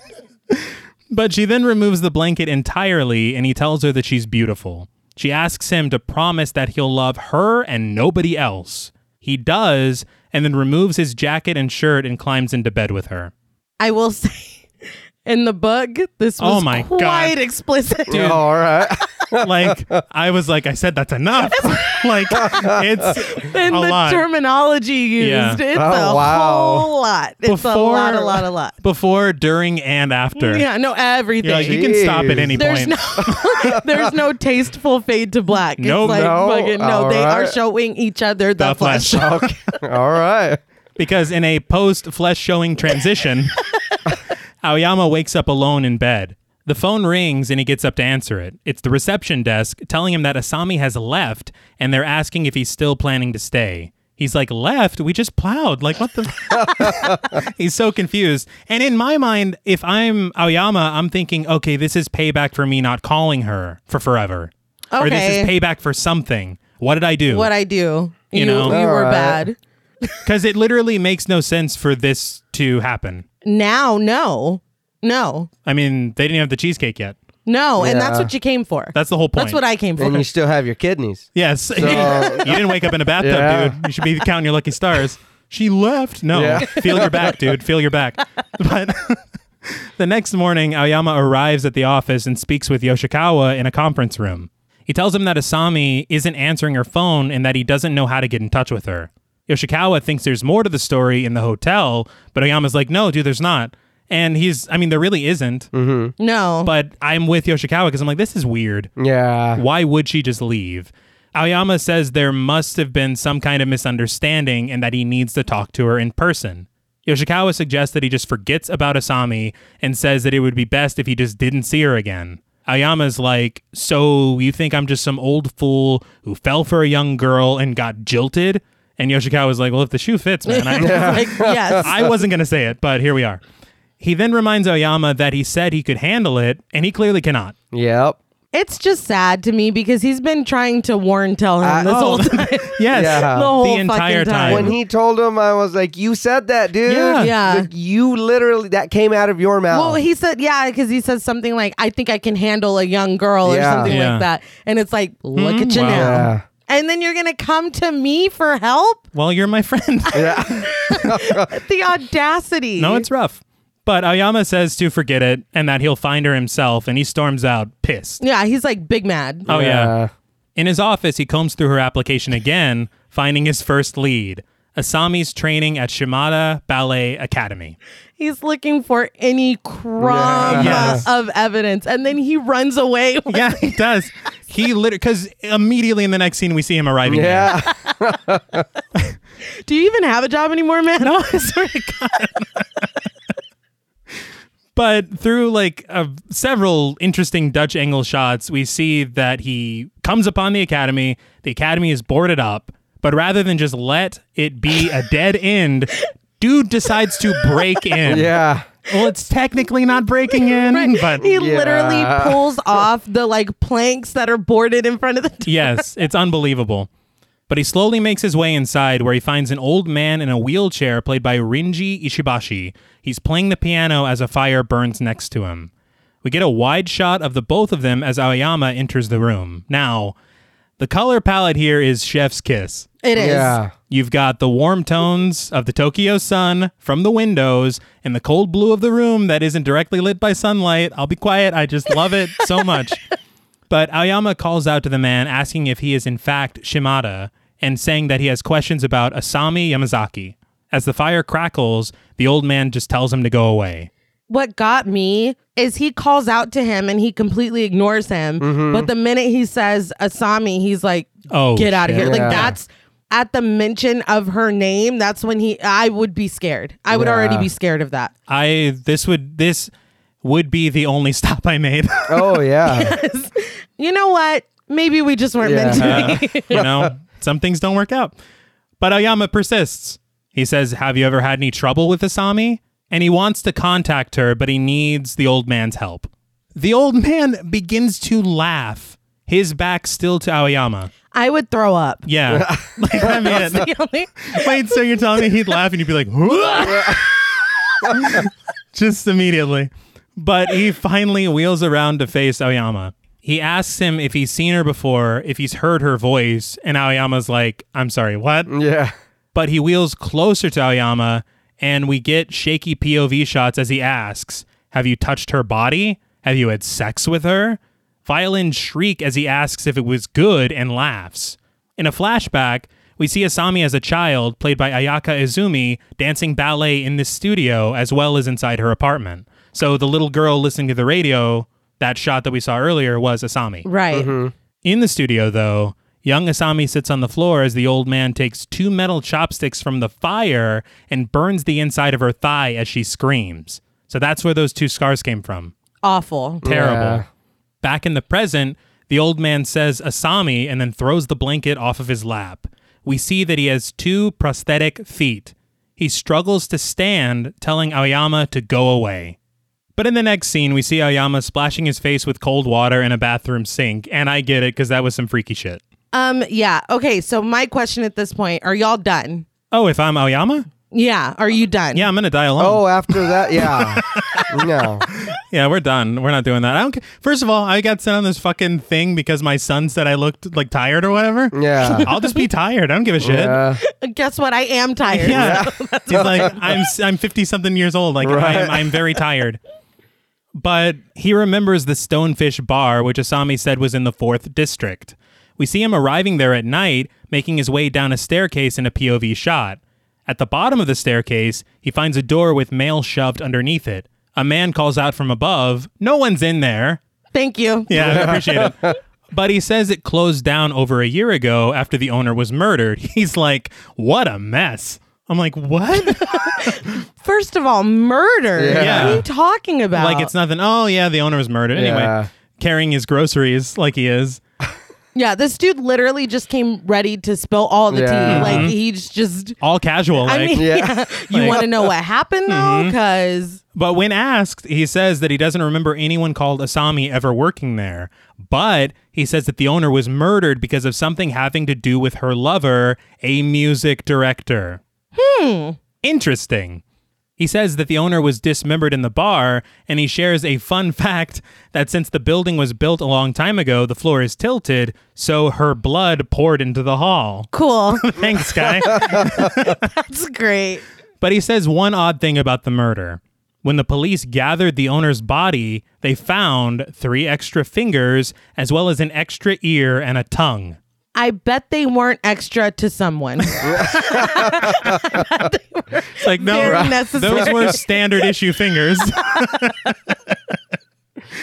but in his mind's eye, Aoyama sees the body parts wriggling in blood on the ground. The stranger is like, crazy world, huh? well, so long. it's funny because he sees it in his mind, and then he's like, Yeah. "Whoa, fuck." Yeah. Dude, he leaves Aoyama a shaking mess. Like Yeah. he's like but I do want to call out of course the lighting is fantastic. Yeah. yeah. I love this the way the scene is lit. But at Aoyama's apartment, Rie feeds Gangu before heading out. that dog was ready to eat." Oh yeah. that dog was me. I watched this movie hungry. I thought I if I haven't explained that. I, I think you'll lose your appetite. in Oh, it's just coming. a little bit. Yeah. That's true. Once outside, though, the camera pans to follow Rie making her exit down the street. Then we're once again facing the Aoyama household. We see a door unlocking, which gets Gangu's attention. Then, through frantic POV shots, we head up the stairs, throwing Aoyama's bedroom door open and focusing on the picture of Ryoku on his desk. Back downstairs, we focus on the bottle of whiskey sitting on the windowsill. I'm not here for the Michael Myers point of view. Nothing good is going to come from this. Oh, no. You never get that point of view with somebody putting roses on the Yeah. bed. Oh, no. It's like it's never anything good. Or bringing me cheesecake Never. or fish. or fish. Yeah. But Gangu heads to the living room to investigate, and in a static shot, we transition from day to night. And I love that shit. Mm-hmm. yeah. But we hear Shigiko leaving a message on an answering machine saying he'll be staying at his friend's house for the evening and reminding his father to have a proper meal. Ayama comes into frame, cell phone to his ear before hanging up. Now, this shot down the hallway, I realized was used a lot in this film. Yeah. And I thought it was smart because it's like not only is it reestablishing locations, but it's kind of showing the change in circumstance because now this angle is foreboding as shit. Yeah. I was going to Right. Mm-hmm. say it gives you almost like a false sense of security. And then, no. Yeah. Yeah. Because before it's like, oh, yeah, this is their home. Right. Yeah. and now not so much. But hiding at the top of the stairs, we watch as Aoyama makes his way into the living room and pours himself a glass of whiskey. He takes a sip, then another, leaning his head back in his chair. After a moment, something is clearly wrong. He tries to shake it off, but then he grabs at his head and neck, rising from the chair and holding himself up in the doorway. He lifts his head for a moment and then collapses to the floor. He has been drugged. What? Yeah, I know. oh, I thought the whiskey was just bad. but we flash back in a dream to his second date with Asami after he waited days to call her. Except now, when he asks her about her family, he gets a different answer. We learn that when Asami was young, her parents divorced and she went to live with her uncle. She says she hated it there and that all she remembers is suffering abuse at the hands of her uncle's wife. She forced her to take cold baths and she even got pneumonia from it. She also remembers being pushed down the stairs and breaking her shoulder. After a doctor expressed concern, she went back to live with her mother again, but she said her mother had gotten remarried. But she says even though the abuse stopped, her stepfather hated her, which the abuse did not stop. No. I don't know why she said that. Maybe she meant that that abuse. Yeah. the, the, the, her aunt. un- her- Yeah, Right. right. That stopped. But she says that her stepfather couldn't walk, so he stayed home. Because of this, Asami would retreat to a dark room every day after school to avoid him until her mother came home. So at this point, I'm like, is that Ballet Man? That's where that's what I'm thinking. I think that's her stepfather. But in a flashback within a flashback, we see young Asami lying on the floor of that room, and then she turns into adult Asami and we see the scars on her thigh. Asami apologizes to Aoyama, and now they're in that nicer restaurant, partially lit in red, and she tells him that ballet saved her life.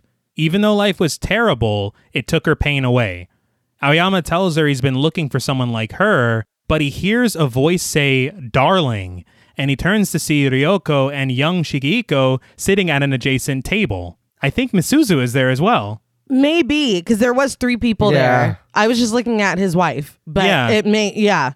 Because I'm like, you don't have a daughter. Mm. No, But he introduces her to Asami and she urges him not to marry her. she is immediately like absolutely yeah. not. Yeah. And, And, she looked up like, oh, cool. Like it's not Uh-huh. like just because it's another woman. Yeah. She No. saw her and was like, nope, it's not a matter of her being jealous. no. Yeah. It's about Asami. And also, I just wanted to point out the fact all she said about this abuse and everything Mm-hmm. in the novel, she tells him that. Yeah. Oh, Like in real life. for real, she tells him Yeah. that, and he's just like, "Wow, you've been through so much. That's why you're so wise for your age. Right. Yeah. Still love you, Uh-huh. but Just trying yeah. to fit her into his box. Yes, yeah, no, you Okay. still fit. It's fine. You Right. know what I mean? But Ryoko stands up, but it transitions to a shot of Asami standing up in her apartment. I like that a lot. That looked really cool. Yeah. Ayama just stands there and she tells him that she wants him. She then forcibly pulls down his pants and performs oral sex on him. Well, at first he's fighting her, and then he's like, you know, Wait what a if you minute. Yeah. insist? You know, Doesn't put up much of a fight. no, But he looks away for a moment, and when he looks back, Asami has turned into his secretary. She reveals that they had sex once, and it must have been a mistake, is what she says. She feels foolish that it didn't mean anything to him, and he apologizes to her. So that explains a lot. fucking Yeah. piece of shit. Yeah.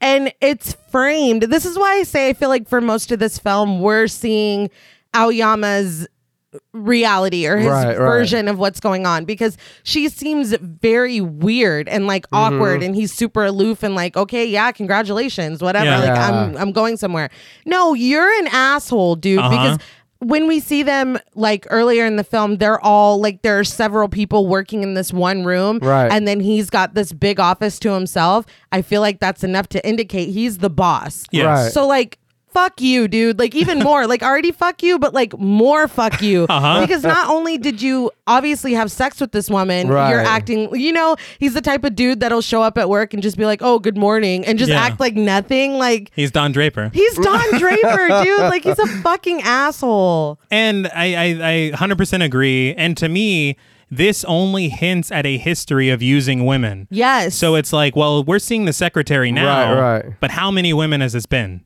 yeah, And ma- what happened in those seven years? Right. yeah. Because Oh, before and I was even- sympathetic. Right, yeah, right. and even you mentioned that Rie kind of like looks at him for a moment or Uh-huh. something. Did you, Did you? fuck her too? I Yeah. mean, excuse me. Did you? God damn. I'm mad. you piece of shit. yeah, Ken's definitely gonna call me scared. Oh, You're going to get some, yeah. Did you sleep with her as well? Mister. You piece of shit. but the secretary. I've dropped my pen. yeah. That's how mad you are. But the secretary turns back into Asami, who says that she'll do anything to please him.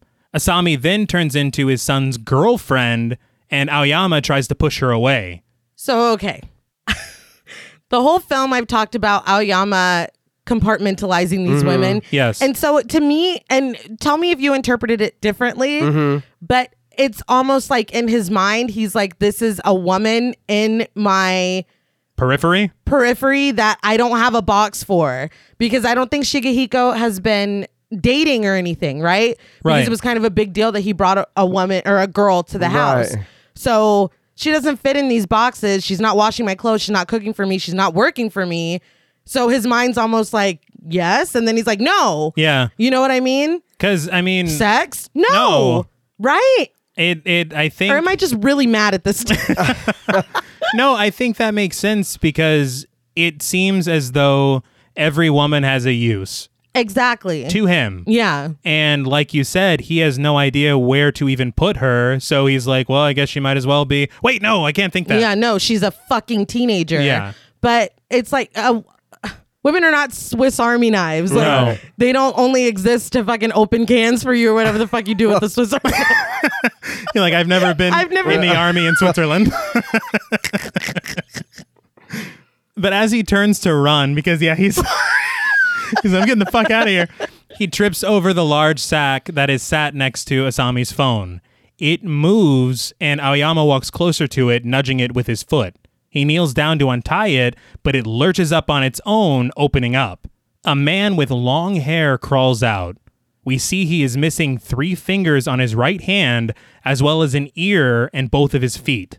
He moans an indecipherable cry, and we also see that he's missing his tongue. Our view is obstructed of Asami as we hear her vomiting. She rounds the corner, holding an overflowing dog dish. We flash back to the conversation Aoyama had with the oversharing stranger about body parts being found at that crime scene an extra ear, a tongue, and three fingers. Again, they weren't extra. no, Right. he's like, I need those. they, they weren't extra. I have to say, not a lot gets to me. Oh, God. That vomit bowl, I literally was like, yeah, me too. covering part of the screen. I it was so I couldn't. fucking disgusting. And I read on IMDb, I don't know if this is true or not, but they said that that was really her vomit. That she's a method actress and she insisted on vomiting into the bowl. I don't know. I didn't write it. I just read it Ah. on IMDb. We have a lot of fun here at Podmortem.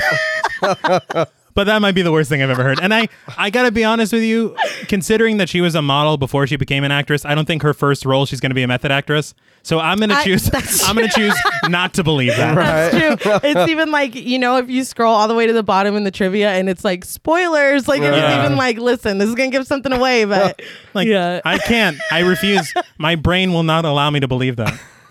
I'll join you. But Asami sets the dog dish down in front of the man, who laps it up greedily. Asami turns into herself as a child and pets the man's back as he continues to eat. He says it's yummy. Right. I'm going to fucking Well, unlike you guys not watching, I did. And he has a tongue for a second. Well, So You were watching. Oh. Wait, watching. so you're telling me he wasn't a method actor? No. he did like, not cut his "Yeah, tongue no." off. cut my tongue out. but I, I do want to point out it's not explicitly stated, and there's a little confusion here.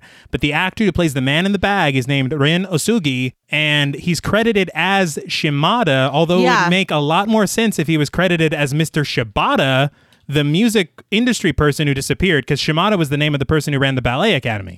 Oh fuck, you're Ah, okay. right. I always Right. thought he was the the music guy. Yeah, I uh, I assumed that was obvious, but when the credits say Shimada, I was like, I think you guys fucked up. Okay, Nah. so IMDb. hang on. Let me help me piece this together very quickly. Okay. So the owner of the Stonefish was a woman, Yes.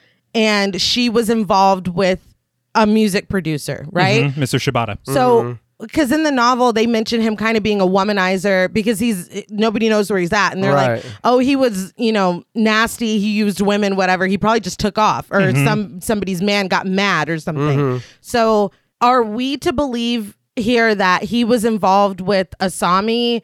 He was cheating on Asami with the Stonefish owner, Yes, that's what I believe. and then Asami's like, "Oh, Oh, no. hell no." Right. And Okay. then so she kills the owner, and then she's like, "Oh, you want him so bad? Here's three fingers, an ear, and a, Right, and a tongue. and a tongue."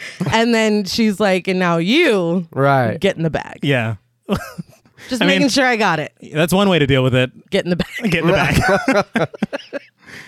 I've heard of bad breakups, but yeah. Yikes. But she reminds Oyama that he said he'll only love her as he falls to the floor. In the dark room behind him, the old man in the wheelchair, who I think we all agree is Asami's stepfather, Right. Yeah. just appears.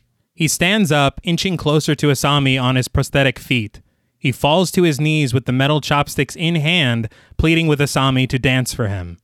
We see flashbacks of her dancing ballet.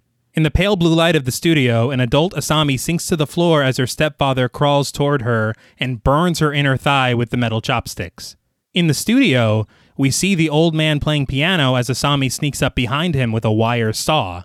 She wraps it around his throat, telling him that it cuts through bone very easily before tightening it. Blood pours around his neck as he tells her she's wonderful. She replies that she never felt unhappy because she never stopped being unhappy. That is, that gave me chills. Yeah. It's the saddest fucking thing I've ever heard. Yeah. Because it's so normal, you can't even call it unhappiness because that's your regular. It's Right. just, yeah, you're normal. goddamn. And so I, I do want to say at this point, I am. Good for her. Yeah, I'm fucking. I'm, I'm Lucille Bluth. Yeah. like I. Good for her. I feel a lot of sympathy for Asami. Granted, the actions she takes are not entirely excusable, and we got to talk about that dog dish. But I, I just, I do feel bad for her a lot. Yeah. I'm not going to say that everything she does later on is warranted, but Mm-hmm. I mean, this dude deserved not to have a head anymore. I think that it's what's best for society. but through various shots and repeated lines, we see Ryoku staring out of her hospital window, Rie making it sweet with someone at the bottom of the stairs, and Aoyama sat in the audition room. I don't know who Rie was banging. It looked from begging from the hair, and maybe I'm just, this was a fucking fever dream to Yes, me. Right. because I had an idea, and if it's the same, that's Um, Is really it the man in the bag? ew. No, That's what I thought from his No. hair. he, uh, the man in the bag, looked like old boy. I thought, I thought she was banging Shigehiko. Ew! because his hair looked like his hair, but I couldn't tell. Yeah. I- It just it looked long. Shigehiko's hair was lighter than that. Maybe I was just confused. I thought it was the man in the bag because he's the only man that, that I've seen with long hair. But was the hair that long? yeah, it was I think I I'm I It- feel like yeah. I'm Aoyama and I'm Yeah, I all was- fucked up. now. My question um is can, do you guys think that they did something him and Rie? Yes, Okay, me I do. too. I don't know. I don't think he would be. I don't. it- It's like maybe that on the stairs or whatever. That's where they had a situation, and now they just don't talk about it. Or Maybe. I mean, I don't think. I mean, I don't know. But that, but, you know, he had that split second of something in his mind almost happening with the teenage girl, and that Right. never happened. So Uh-huh. maybe not. But I think yes, because I don't like Aoyama. and No. he kind of likes. um what did you say? Making it sweet with, with women that he sees as subservient to him. Right, right. So, It's kind of again It fits. power dynamic. gross. He's sick. But speaking of fucking fever dream, the bartender from his first meeting with Yoshikawa shakes the martini shaker behind Asami as she continues to saw through her stepfather's throat. He was not there. He was he wasn't there, but he that dude was shaking Yeah, he that shit. it's gonna be He a had his good eyes drink. closed. But the old man's decapitated head falls onto the piano with a dissonant thud, tumbling to the floor, and we once again watch Aoyama collapse to the ground from his drugged booze in his living room. What a sequence. Okay, but none of this really happened, right? Now, the difficulty I have here is there would be no way for Aoyama to know any of this. The way that I kind of made it make sense in my mind is that as he's drugged and laying on the floor, Asami is telling him Okay, pieces of it. this is what John Paul told me that broke the movie for me. Okay. Because I was like, no, it really happened. And he's like, but he was dreaming. And I'm like, no, it happened. And then I walked away and was like, Shit. hold No, on. w- well, but- but as we were sitting here talking, that occurred to me. Okay. that as he's drugged, she's telling him, you know what? Actually, no, W- my family isn't normal. I was abused. She's telling him this as he's drugged and his mind is. He's trying to make sense of Making it. it. That's why you see the bartender because it's like weird shit from his memories. Mm-hmm. Yeah. But he's also trying to imagine what the fuck any of this is from what she's saying. And so it's all kind of Every, colliding every together. other time I've watched it, this is just Mike tell, finding a very interesting way to tell the audience what Right, Asami right, is right. all about yeah. through Aoyama, but he would, like you said, he wouldn't know He that. wouldn't be there. Yeah. So I think that's, that's the way how I, I, am gonna take Well, it. the is way- you're right. It is a dream, Right. Yeah. But the aspects that he wouldn't know because the whole like my brain's been fucked up all day ever since you said that to me. To be honest, and as we're going through the film, I'm like, but how would he know about the bag? Like Uh-huh. he wouldn't know. We know that the bag's real because we saw it. That isn't in a dream. Well, so that's the but- only way to. But all this is only happening in the dream. yeah. The bag is a representation of her baggage. That's why we don't see it when we see it with her and whatever, but It we could- don't see the guy come out. it could be. And I get all that, you know, the and and uh to me I took it as like he's putting he's piecing this together Uh-huh. behind all the details he's just found out. Everything he's found out, everything he's seen, he's like, "Oh shit, I fucked up." Oh well, yeah. and he's just kind of He like did this fuck is up. his mind trying to work out and making a scenario or trying to answer and fill in all the blanks of what happened Mm-hmm. Wh- who is this girl this is what happened and this is you know where she's and he's just like this something's wrong I agree with that. I think my only thing is that there is imagery that is too specific. no i i, I Without, get you that know. but i just don't see that girl sitting there on the floor with her legs crossed giving him the dirty on Oh. I all her do. shit. Well, in all in all fairness, I, I do. mean, she, yeah okay but that was a long time But she did tell she did tell him in the novel all of that stuff, Mm-hmm. so minus the see? minus the murder and the bag. But- but minus the Th- but the murder he found out from the guy, and it was Right. only gruesome because he was seeing it. He was imagining it. uh huh. So that's why I was like, well, he just he's just a, this is just his mind trying to answer shit he has he doesn't have the answers to. I honestly feel like it could be. Uh, That's what that's what's so interesting watching this movie this time is I had such a sure thought of what this movie was and what it meant and this time I'm like, "You know what? No, that's none of that is right." Right. So you could be right. In my mind, she has a man in the back. She's- right? And that's the only way for me to explain what's happening here is I think she did drug him Right, and she's right. like, "While you're laying there, let me tell you gonna- what's really fucking Yeah. going on." or tell you what really happened. Yes. and his mind is All like right, all his right. mind is digesting it while also being drugged and while also you know superimposing his Yeah. own fucking Right, baggage. right, That's right. why that's why you're seeing Ryoku. That's why you're seeing things that she wasn't there for, like that bartender. Yeah. It's kind of his mind piecing it all together, but also hearing what's being told to him. That's the way All I right. perceive no, it. no, no, no. Yeah, I, I, but I, not at all saying that you're wrong No, because no, I think I that just felt I was like, man, I was like, what? Because I remember when we did watch it before, Uh-huh. I thought a lot of what he was seeing, I was like, oh shit, she's doing this, or this Yeah, is what Yeah. happened. yes. And then watching it this time, I was like, that didn't even happen. I was the, like, what? the only thing that gave me pause was seeing her decapitate the old man. Yeah. yeah, because we because saw him she would have today. she would have had to have killed him today. yeah, Right. That's the only you know. Maybe she's just done, and she's and, like, and yeah, honestly, it could be because she's already coming back for his ass. Right. yeah, I got him, and I'm gonna get you too. Yeah. But yeah, I will say that you broke my brain with it being a dream because all the times I've seen this, and as fucking weird and crazy, like I said at the beginning, this was a movie where I would show my friends, Right. You want to see some freaky shit?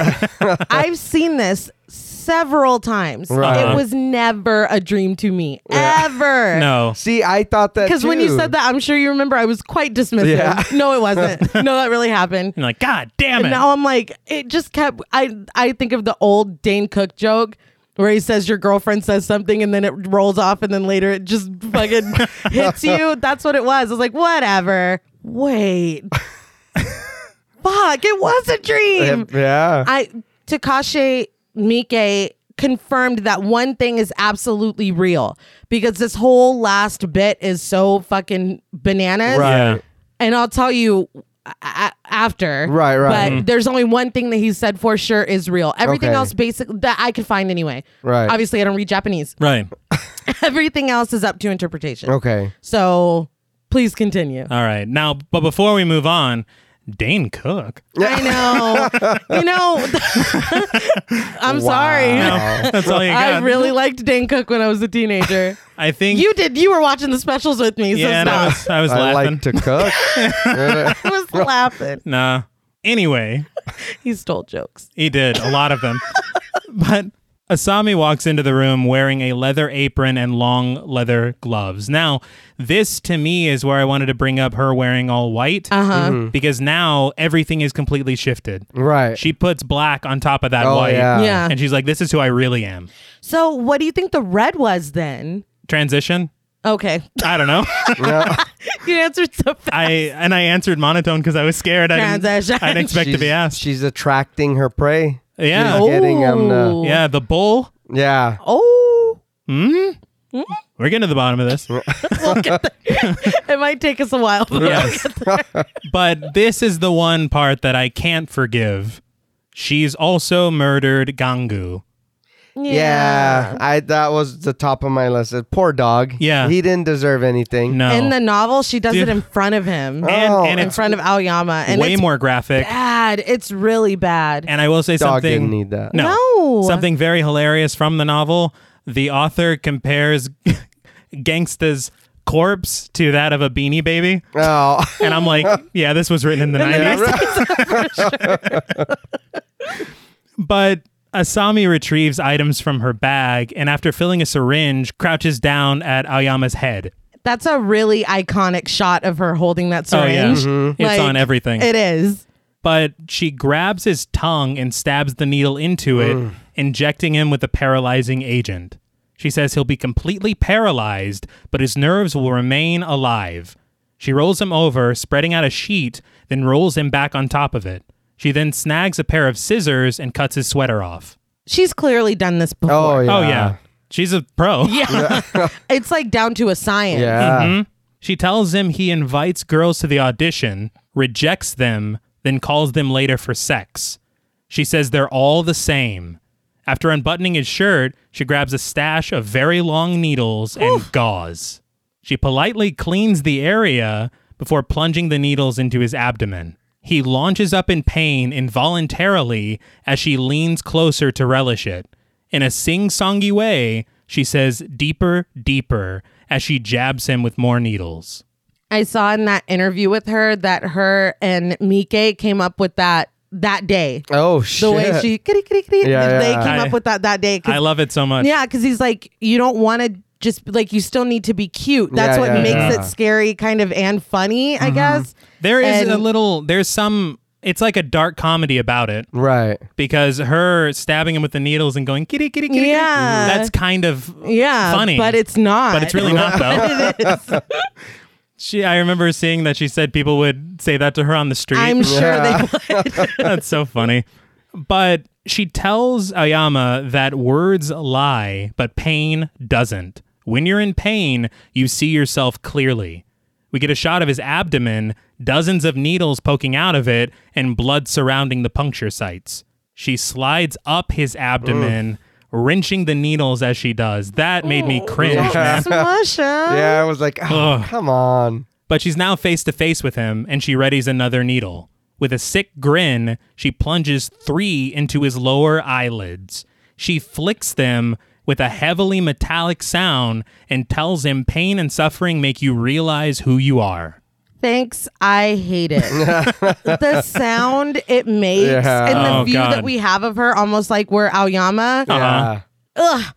It's, It's it's a lot. so bad. And this is the absolute shift of the power dynamic. Oh Mm-hmm. yeah. He could not have less power. Literally no. But she then readies the wire saw, asking him about his son and saying once he suffers, Aoyama will understand more clearly.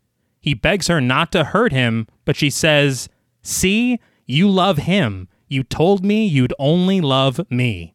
And correct me if I'm wrong, but I took it as that's what set her off in the book. Yes. Because we get this, as I said, quite explicit flesh scene. Okay. And then he wakes up just like the film. Yeah. and she's gone and he's trying to piece back what happened and he remembers telling her i have a son Right. and that's what that's what she's like oh so like you literally promised to only love me but you Right. love this little motherfucker too Uh huh. and that's what sets her off but here i feel like she was just like Yeah. i don't know Dude. I get her need for love. Of I course. feel the same way. Uh-huh. Just love me. but you're going about it the wrong way. Yes, this is not going to make him. Yeah. no no no no Now, one thing I will say is that Takashi Miike kind of hinted at her past, and he said that to her, love and torture are intertwined. well that's all she's known And so this is kind of her way of showing him how much she loves him. that's a lot Yeah. Yeah. There's also commentary, I feel like, in the book about because, like we said, she tells him, you know, what she had been through for real, not, you know, not in a dream Mm-hmm. Right, or as right. Mm-hmm. he's drugged or however you want to interpret that. But she tells him for real when they're on the date. And he's kind of like, oh, so you get shit because you've been through shit. Right. Mm-hmm. And so there's almost this messaging of you have to hurt to, you know, be alive or have knowledge or, Right, or right. Mm-hmm. get life or whatever. Like it's almost like a, a rite of passage. You have to feel pain to be worthy almost. And right. so well, that's, that's, what attracted him to her in the first place. yeah. You had something you loved ripped away from you. Guess what? Me too. You know? so it's like, I don't this just this weird messaging. So maybe you're right. The- You you haven't suffered enough, but you're about to though. Uh-huh. I mean, I don't know. But she says that even if she gives herself entirely to him, he could never do the same for her. Tightening a shackle around his ankle, she tells him that he can't go anywhere without his feet. She stretches the wire saw, telling him it cuts through bone easily, just like from the dream sequence. Yeah. I love how she does a little infomercial for the wire every time she uses And it. if you act now, Right. but wait, there's more. But he begs for her to stop, and she cinches the saw around his ankle. She twists the saw left and right joyously, and we flash back to her stepfather watching her dance ballet, masturbating feverishly.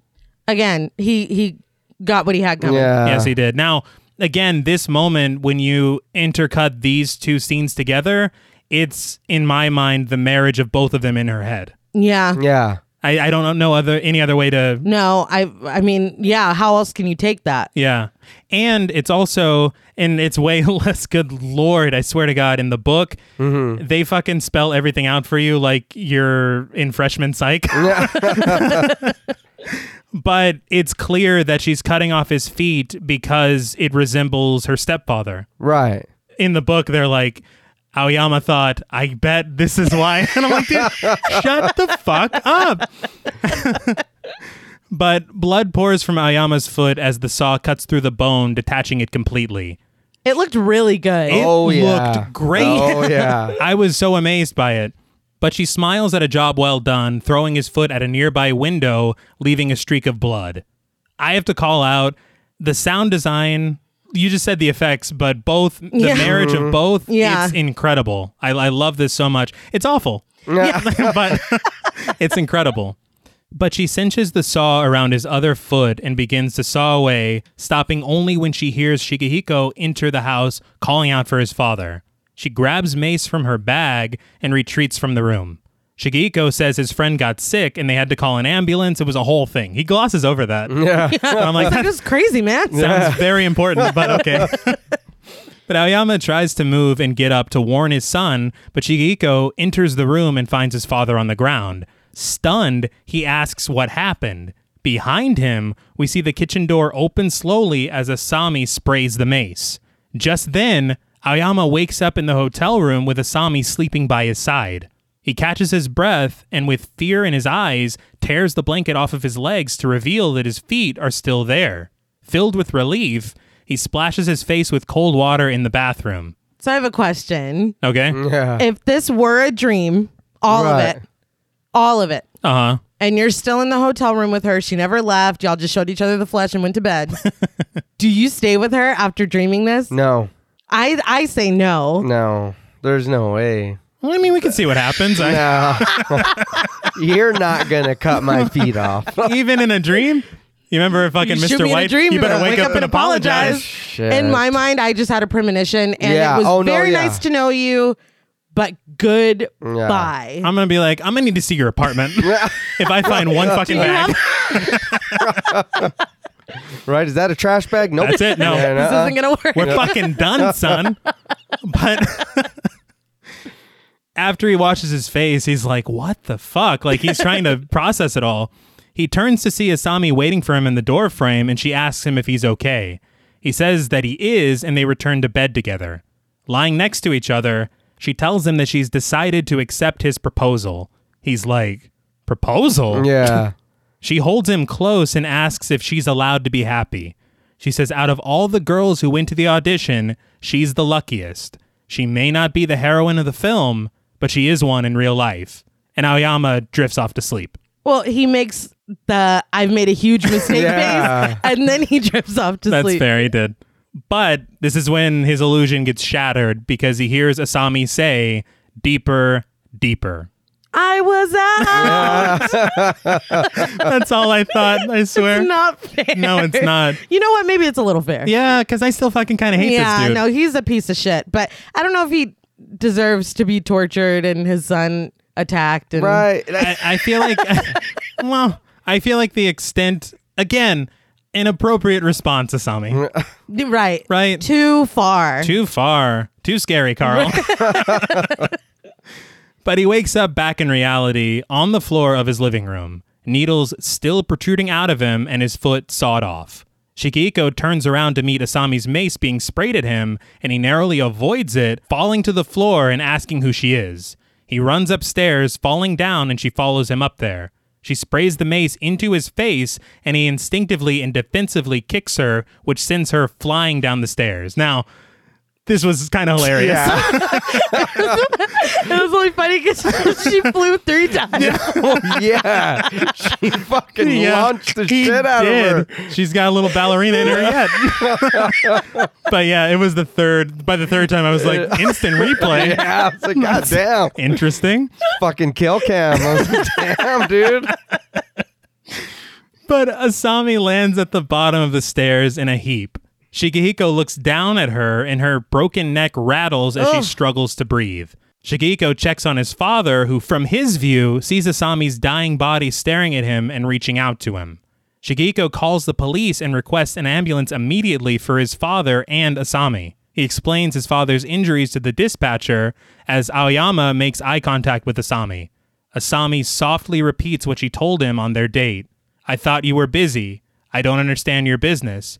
You may think I'm a clingy sort of woman, but I've been waiting and waiting for your call. Aoyama begins to sob as Asami says, I thought I'd never see you again. Soft piano begins to play as she tells him she can't stop smiling because she's so happy. She's been alone all her life with no one to talk to. She's never met anyone like him who understands and accepts her. Ayama's words echo It'll be hard to get over, but you'll find life is wonderful one day. That's why we carry on with our lives. In the final shot of the film, young Asami sits on the floor and ties the ribbon of her ballet shoes. We fade to black, and the credits roll. So, what did you guys think of Audition? What a bitch. Wow. That is not what I anticipated. She was just No. sitting there, just like I was fooling you the whole. So is that time." how you took it? Yeah. Okay, and every other time that I've watched it, in my mind, he's remembering her saying that, and he's still like, "Damn, like I wish you It know we could've could have been. made it work." Oh no, I took it as her like, She's like, I "Nah, played nah, the nah, nah." shit out of you. I feel like it's almost as if he was auditioning for her and didn't even know it. Yikes! You know what I mean? Yeah. Yeah. But at the same time, I got to tell you, to be honest, man, seeing that shot of her tying her ballet shoes almost brought a tear to my eye. Yeah. because it's like, God damn, dude. She found something that gave her an escape from this hell. Right. And it got taken away from Yep. her. And then, really, society created the monster that she became. Yeah. I don't, I'm not saying she's blameless because she did a lot of fucked up shit. No, but in nature versus nurture, this was definitely nurture. Yes. Yeah. It was outside factors that turned her into this. And her way of responding to it may have not been conditional. But No. I just, I feel, I, and this is the thing is that, and I know I asked you guys what you thought of it, but this is what I think about it. uh, let me just say this and then I'll let you guys go. I feel like for the first time watching this film, I see her as way more of a sympathetic character than I see Aoyama. Oh yeah. Well, this is my first time watching it and not being like that poor man. Yeah. um, I liked the movie. Yeah. I I I did like the movie. My the only thing like I like I know I said earlier it just it kind of dragged for me this time. You know what I mean? And and I guess it was like you said I kind of already know what's coming, so Yeah. it's like I'm just waiting for that. Yeah. It's like come on. Come on. I think it was an hour 27 before shit just kind of hit the fan. Fair. And then That sounds about right. and then the rest of it is the shit. I think uh, like forty something minutes in is when we see the bag move, but that's the Right. first bit But, of yeah. like the actual first horror indication. Right. Yeah. Yeah. And then that's it. Mhm. for a little while. yeah. so it, I do, I, I do enjoy the movie, and I did enjoy it, and I know I hope I don't get too much hate. I wouldn't say I'd put it in like my rotation, but Uh-huh. visiting it, you know what I mean, over some time, yeah, you know what I mean. But I don't know if it's something I'd throw. I guess it's because of that, the slow burn, and then it's like everything's just. Bam! Uh-huh. And then it's like, all right, now we're done. I don't know that it's a movie that needs to be watched Okay. over and over and over. Well- to be fair, I could see this falling into the category of people only watching it once. yeah, Right. yeah, and I would understand. You know, Oh, if no, somebody yeah. never watched it again. the one thing that I had said that I found Takashi Miike said was real was Mm-hmm. Oh, yeah. the torture. Okay. So I guess he didn't really confirm or deny about the dream sequence Right. or whatever, but he did say that when he snaps back and he's being fucking tortured, that's 100% happening. Well, yeah. Because a lot of people think that he went to bed in the hotel room and this he's dreaming the whole back half of the film. A I- lot of people I think don't, that. I don't.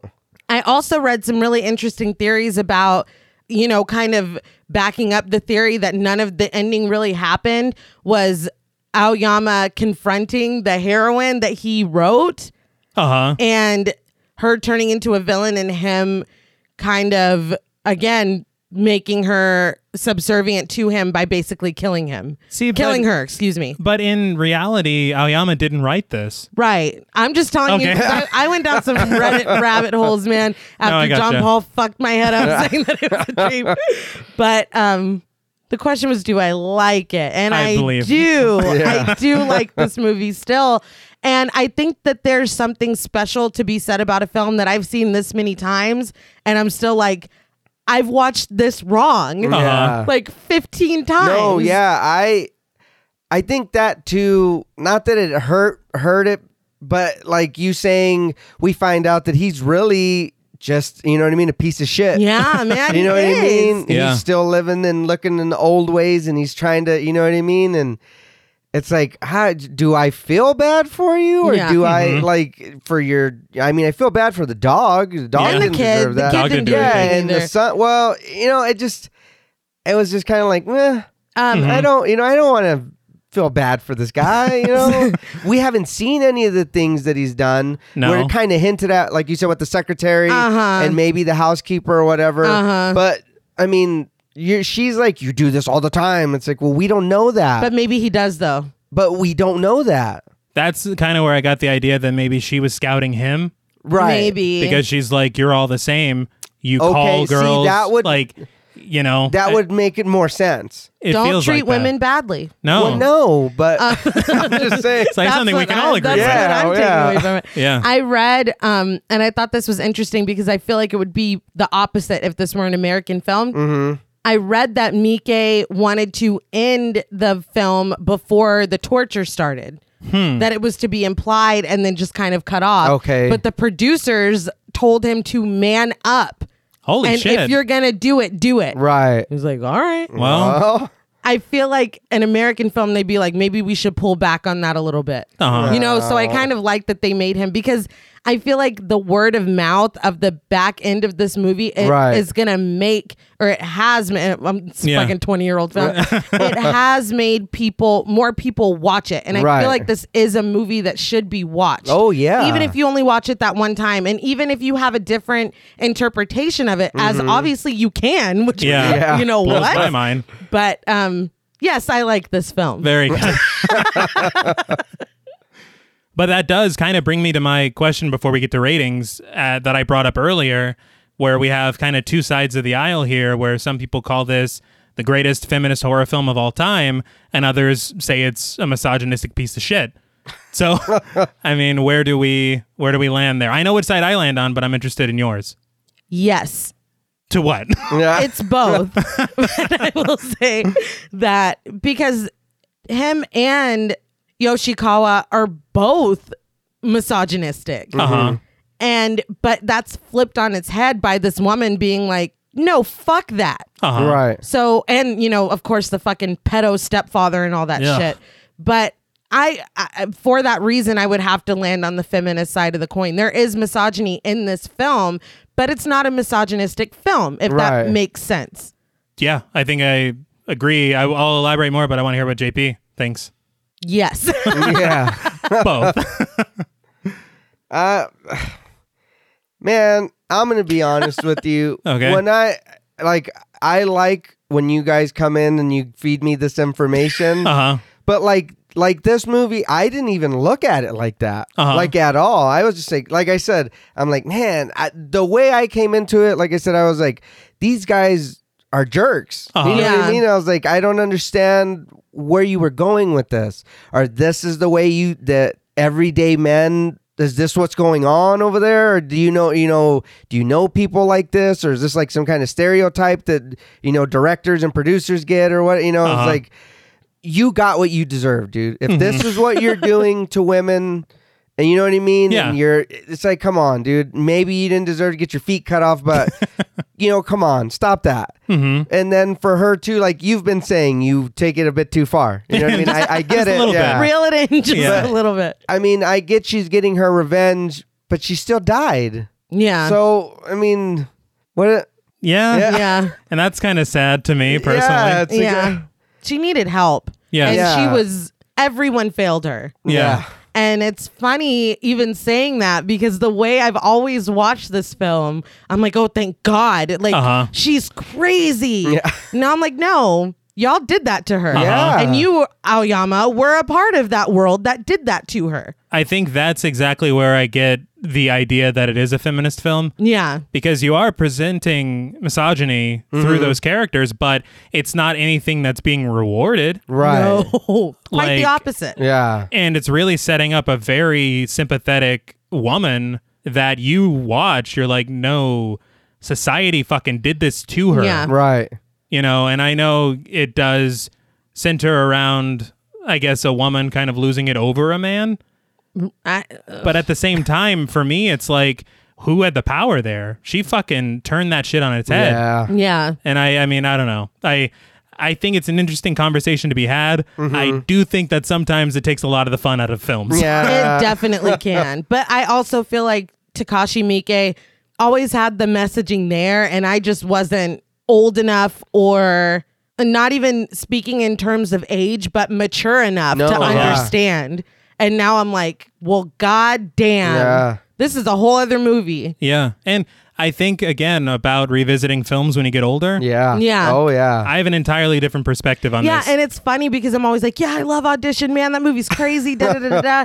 And I still love it, but for completely different reasons now. And so that's Yeah. just that's it's just watch movies you haven't seen in a long time because holy shit, Long story short. yes, But I guess that brings us to ratings. Now, I always liked this film, but this time I truly realized I love it. yeah, I feel like it's such a complex film and it doesn't get the credit for its complexity. Because mm-hmm. you have characters that are both very flawed Right. and in their own ways, in their own values, sympathetic. yeah. But all you get is man, she cuts his fucking foot off, man. I and I again I, one thing I do want to point out is I think the film is incredibly nihilistic because he this whole thing started because he had hope of finding love. Yeah. And this is where that shit You leaded. thought. leaded led. I think all of our brains yeah, are my done. brain's fried.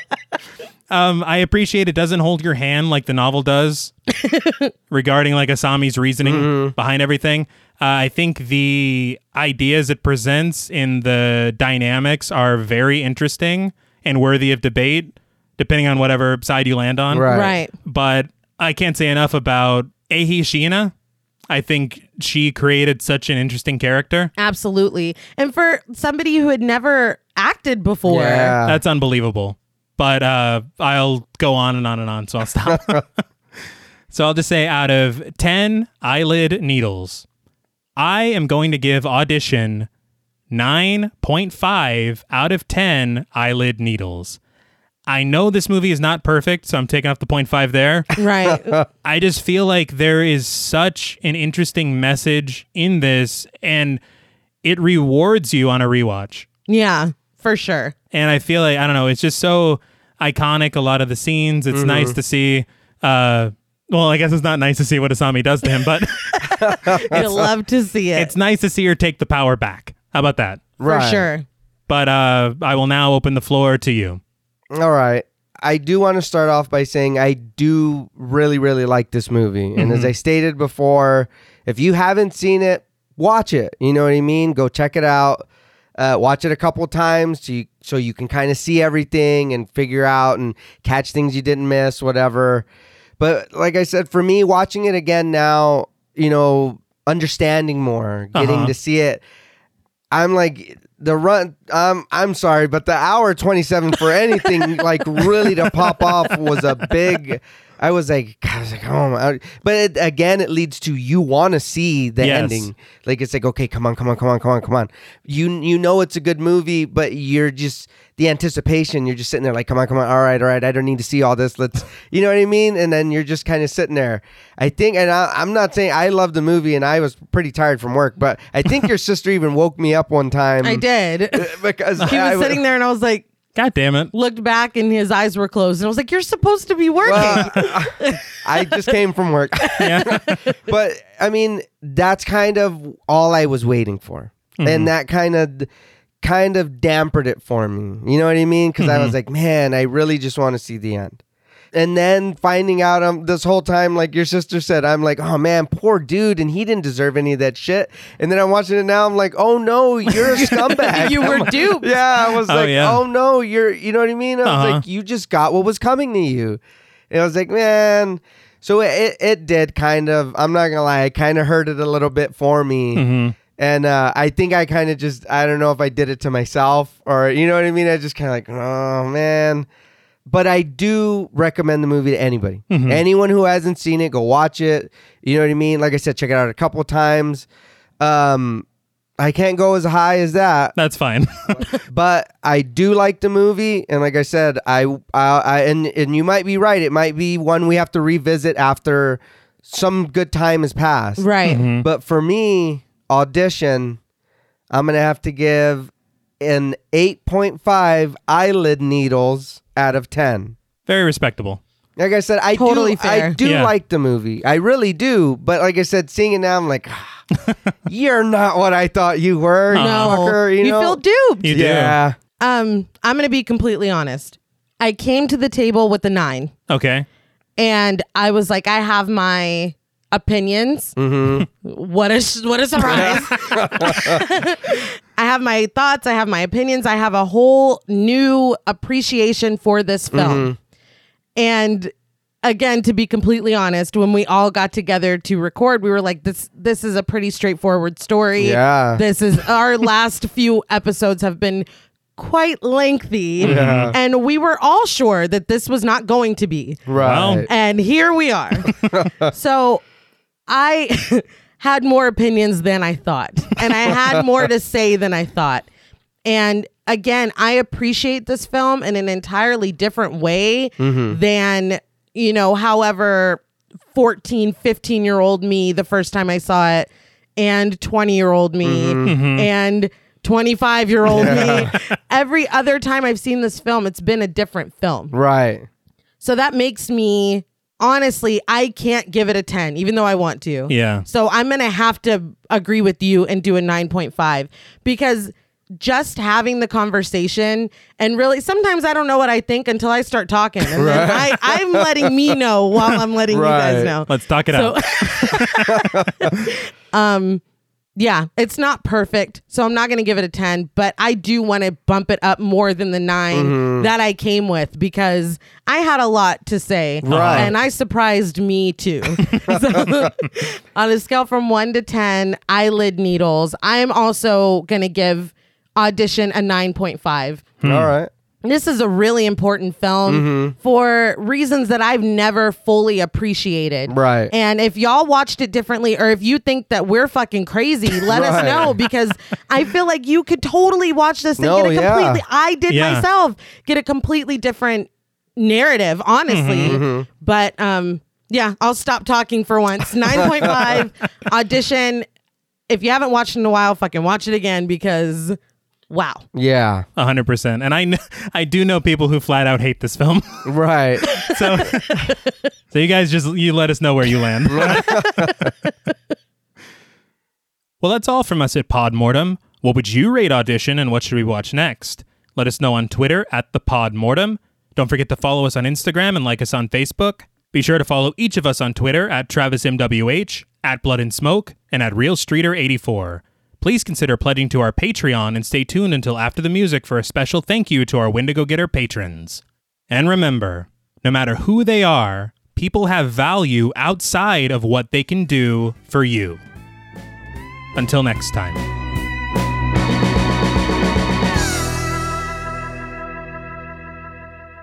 Thank you for staying tuned. We want to give a very special shout out to all of our Wendigo Getter patrons. Woo!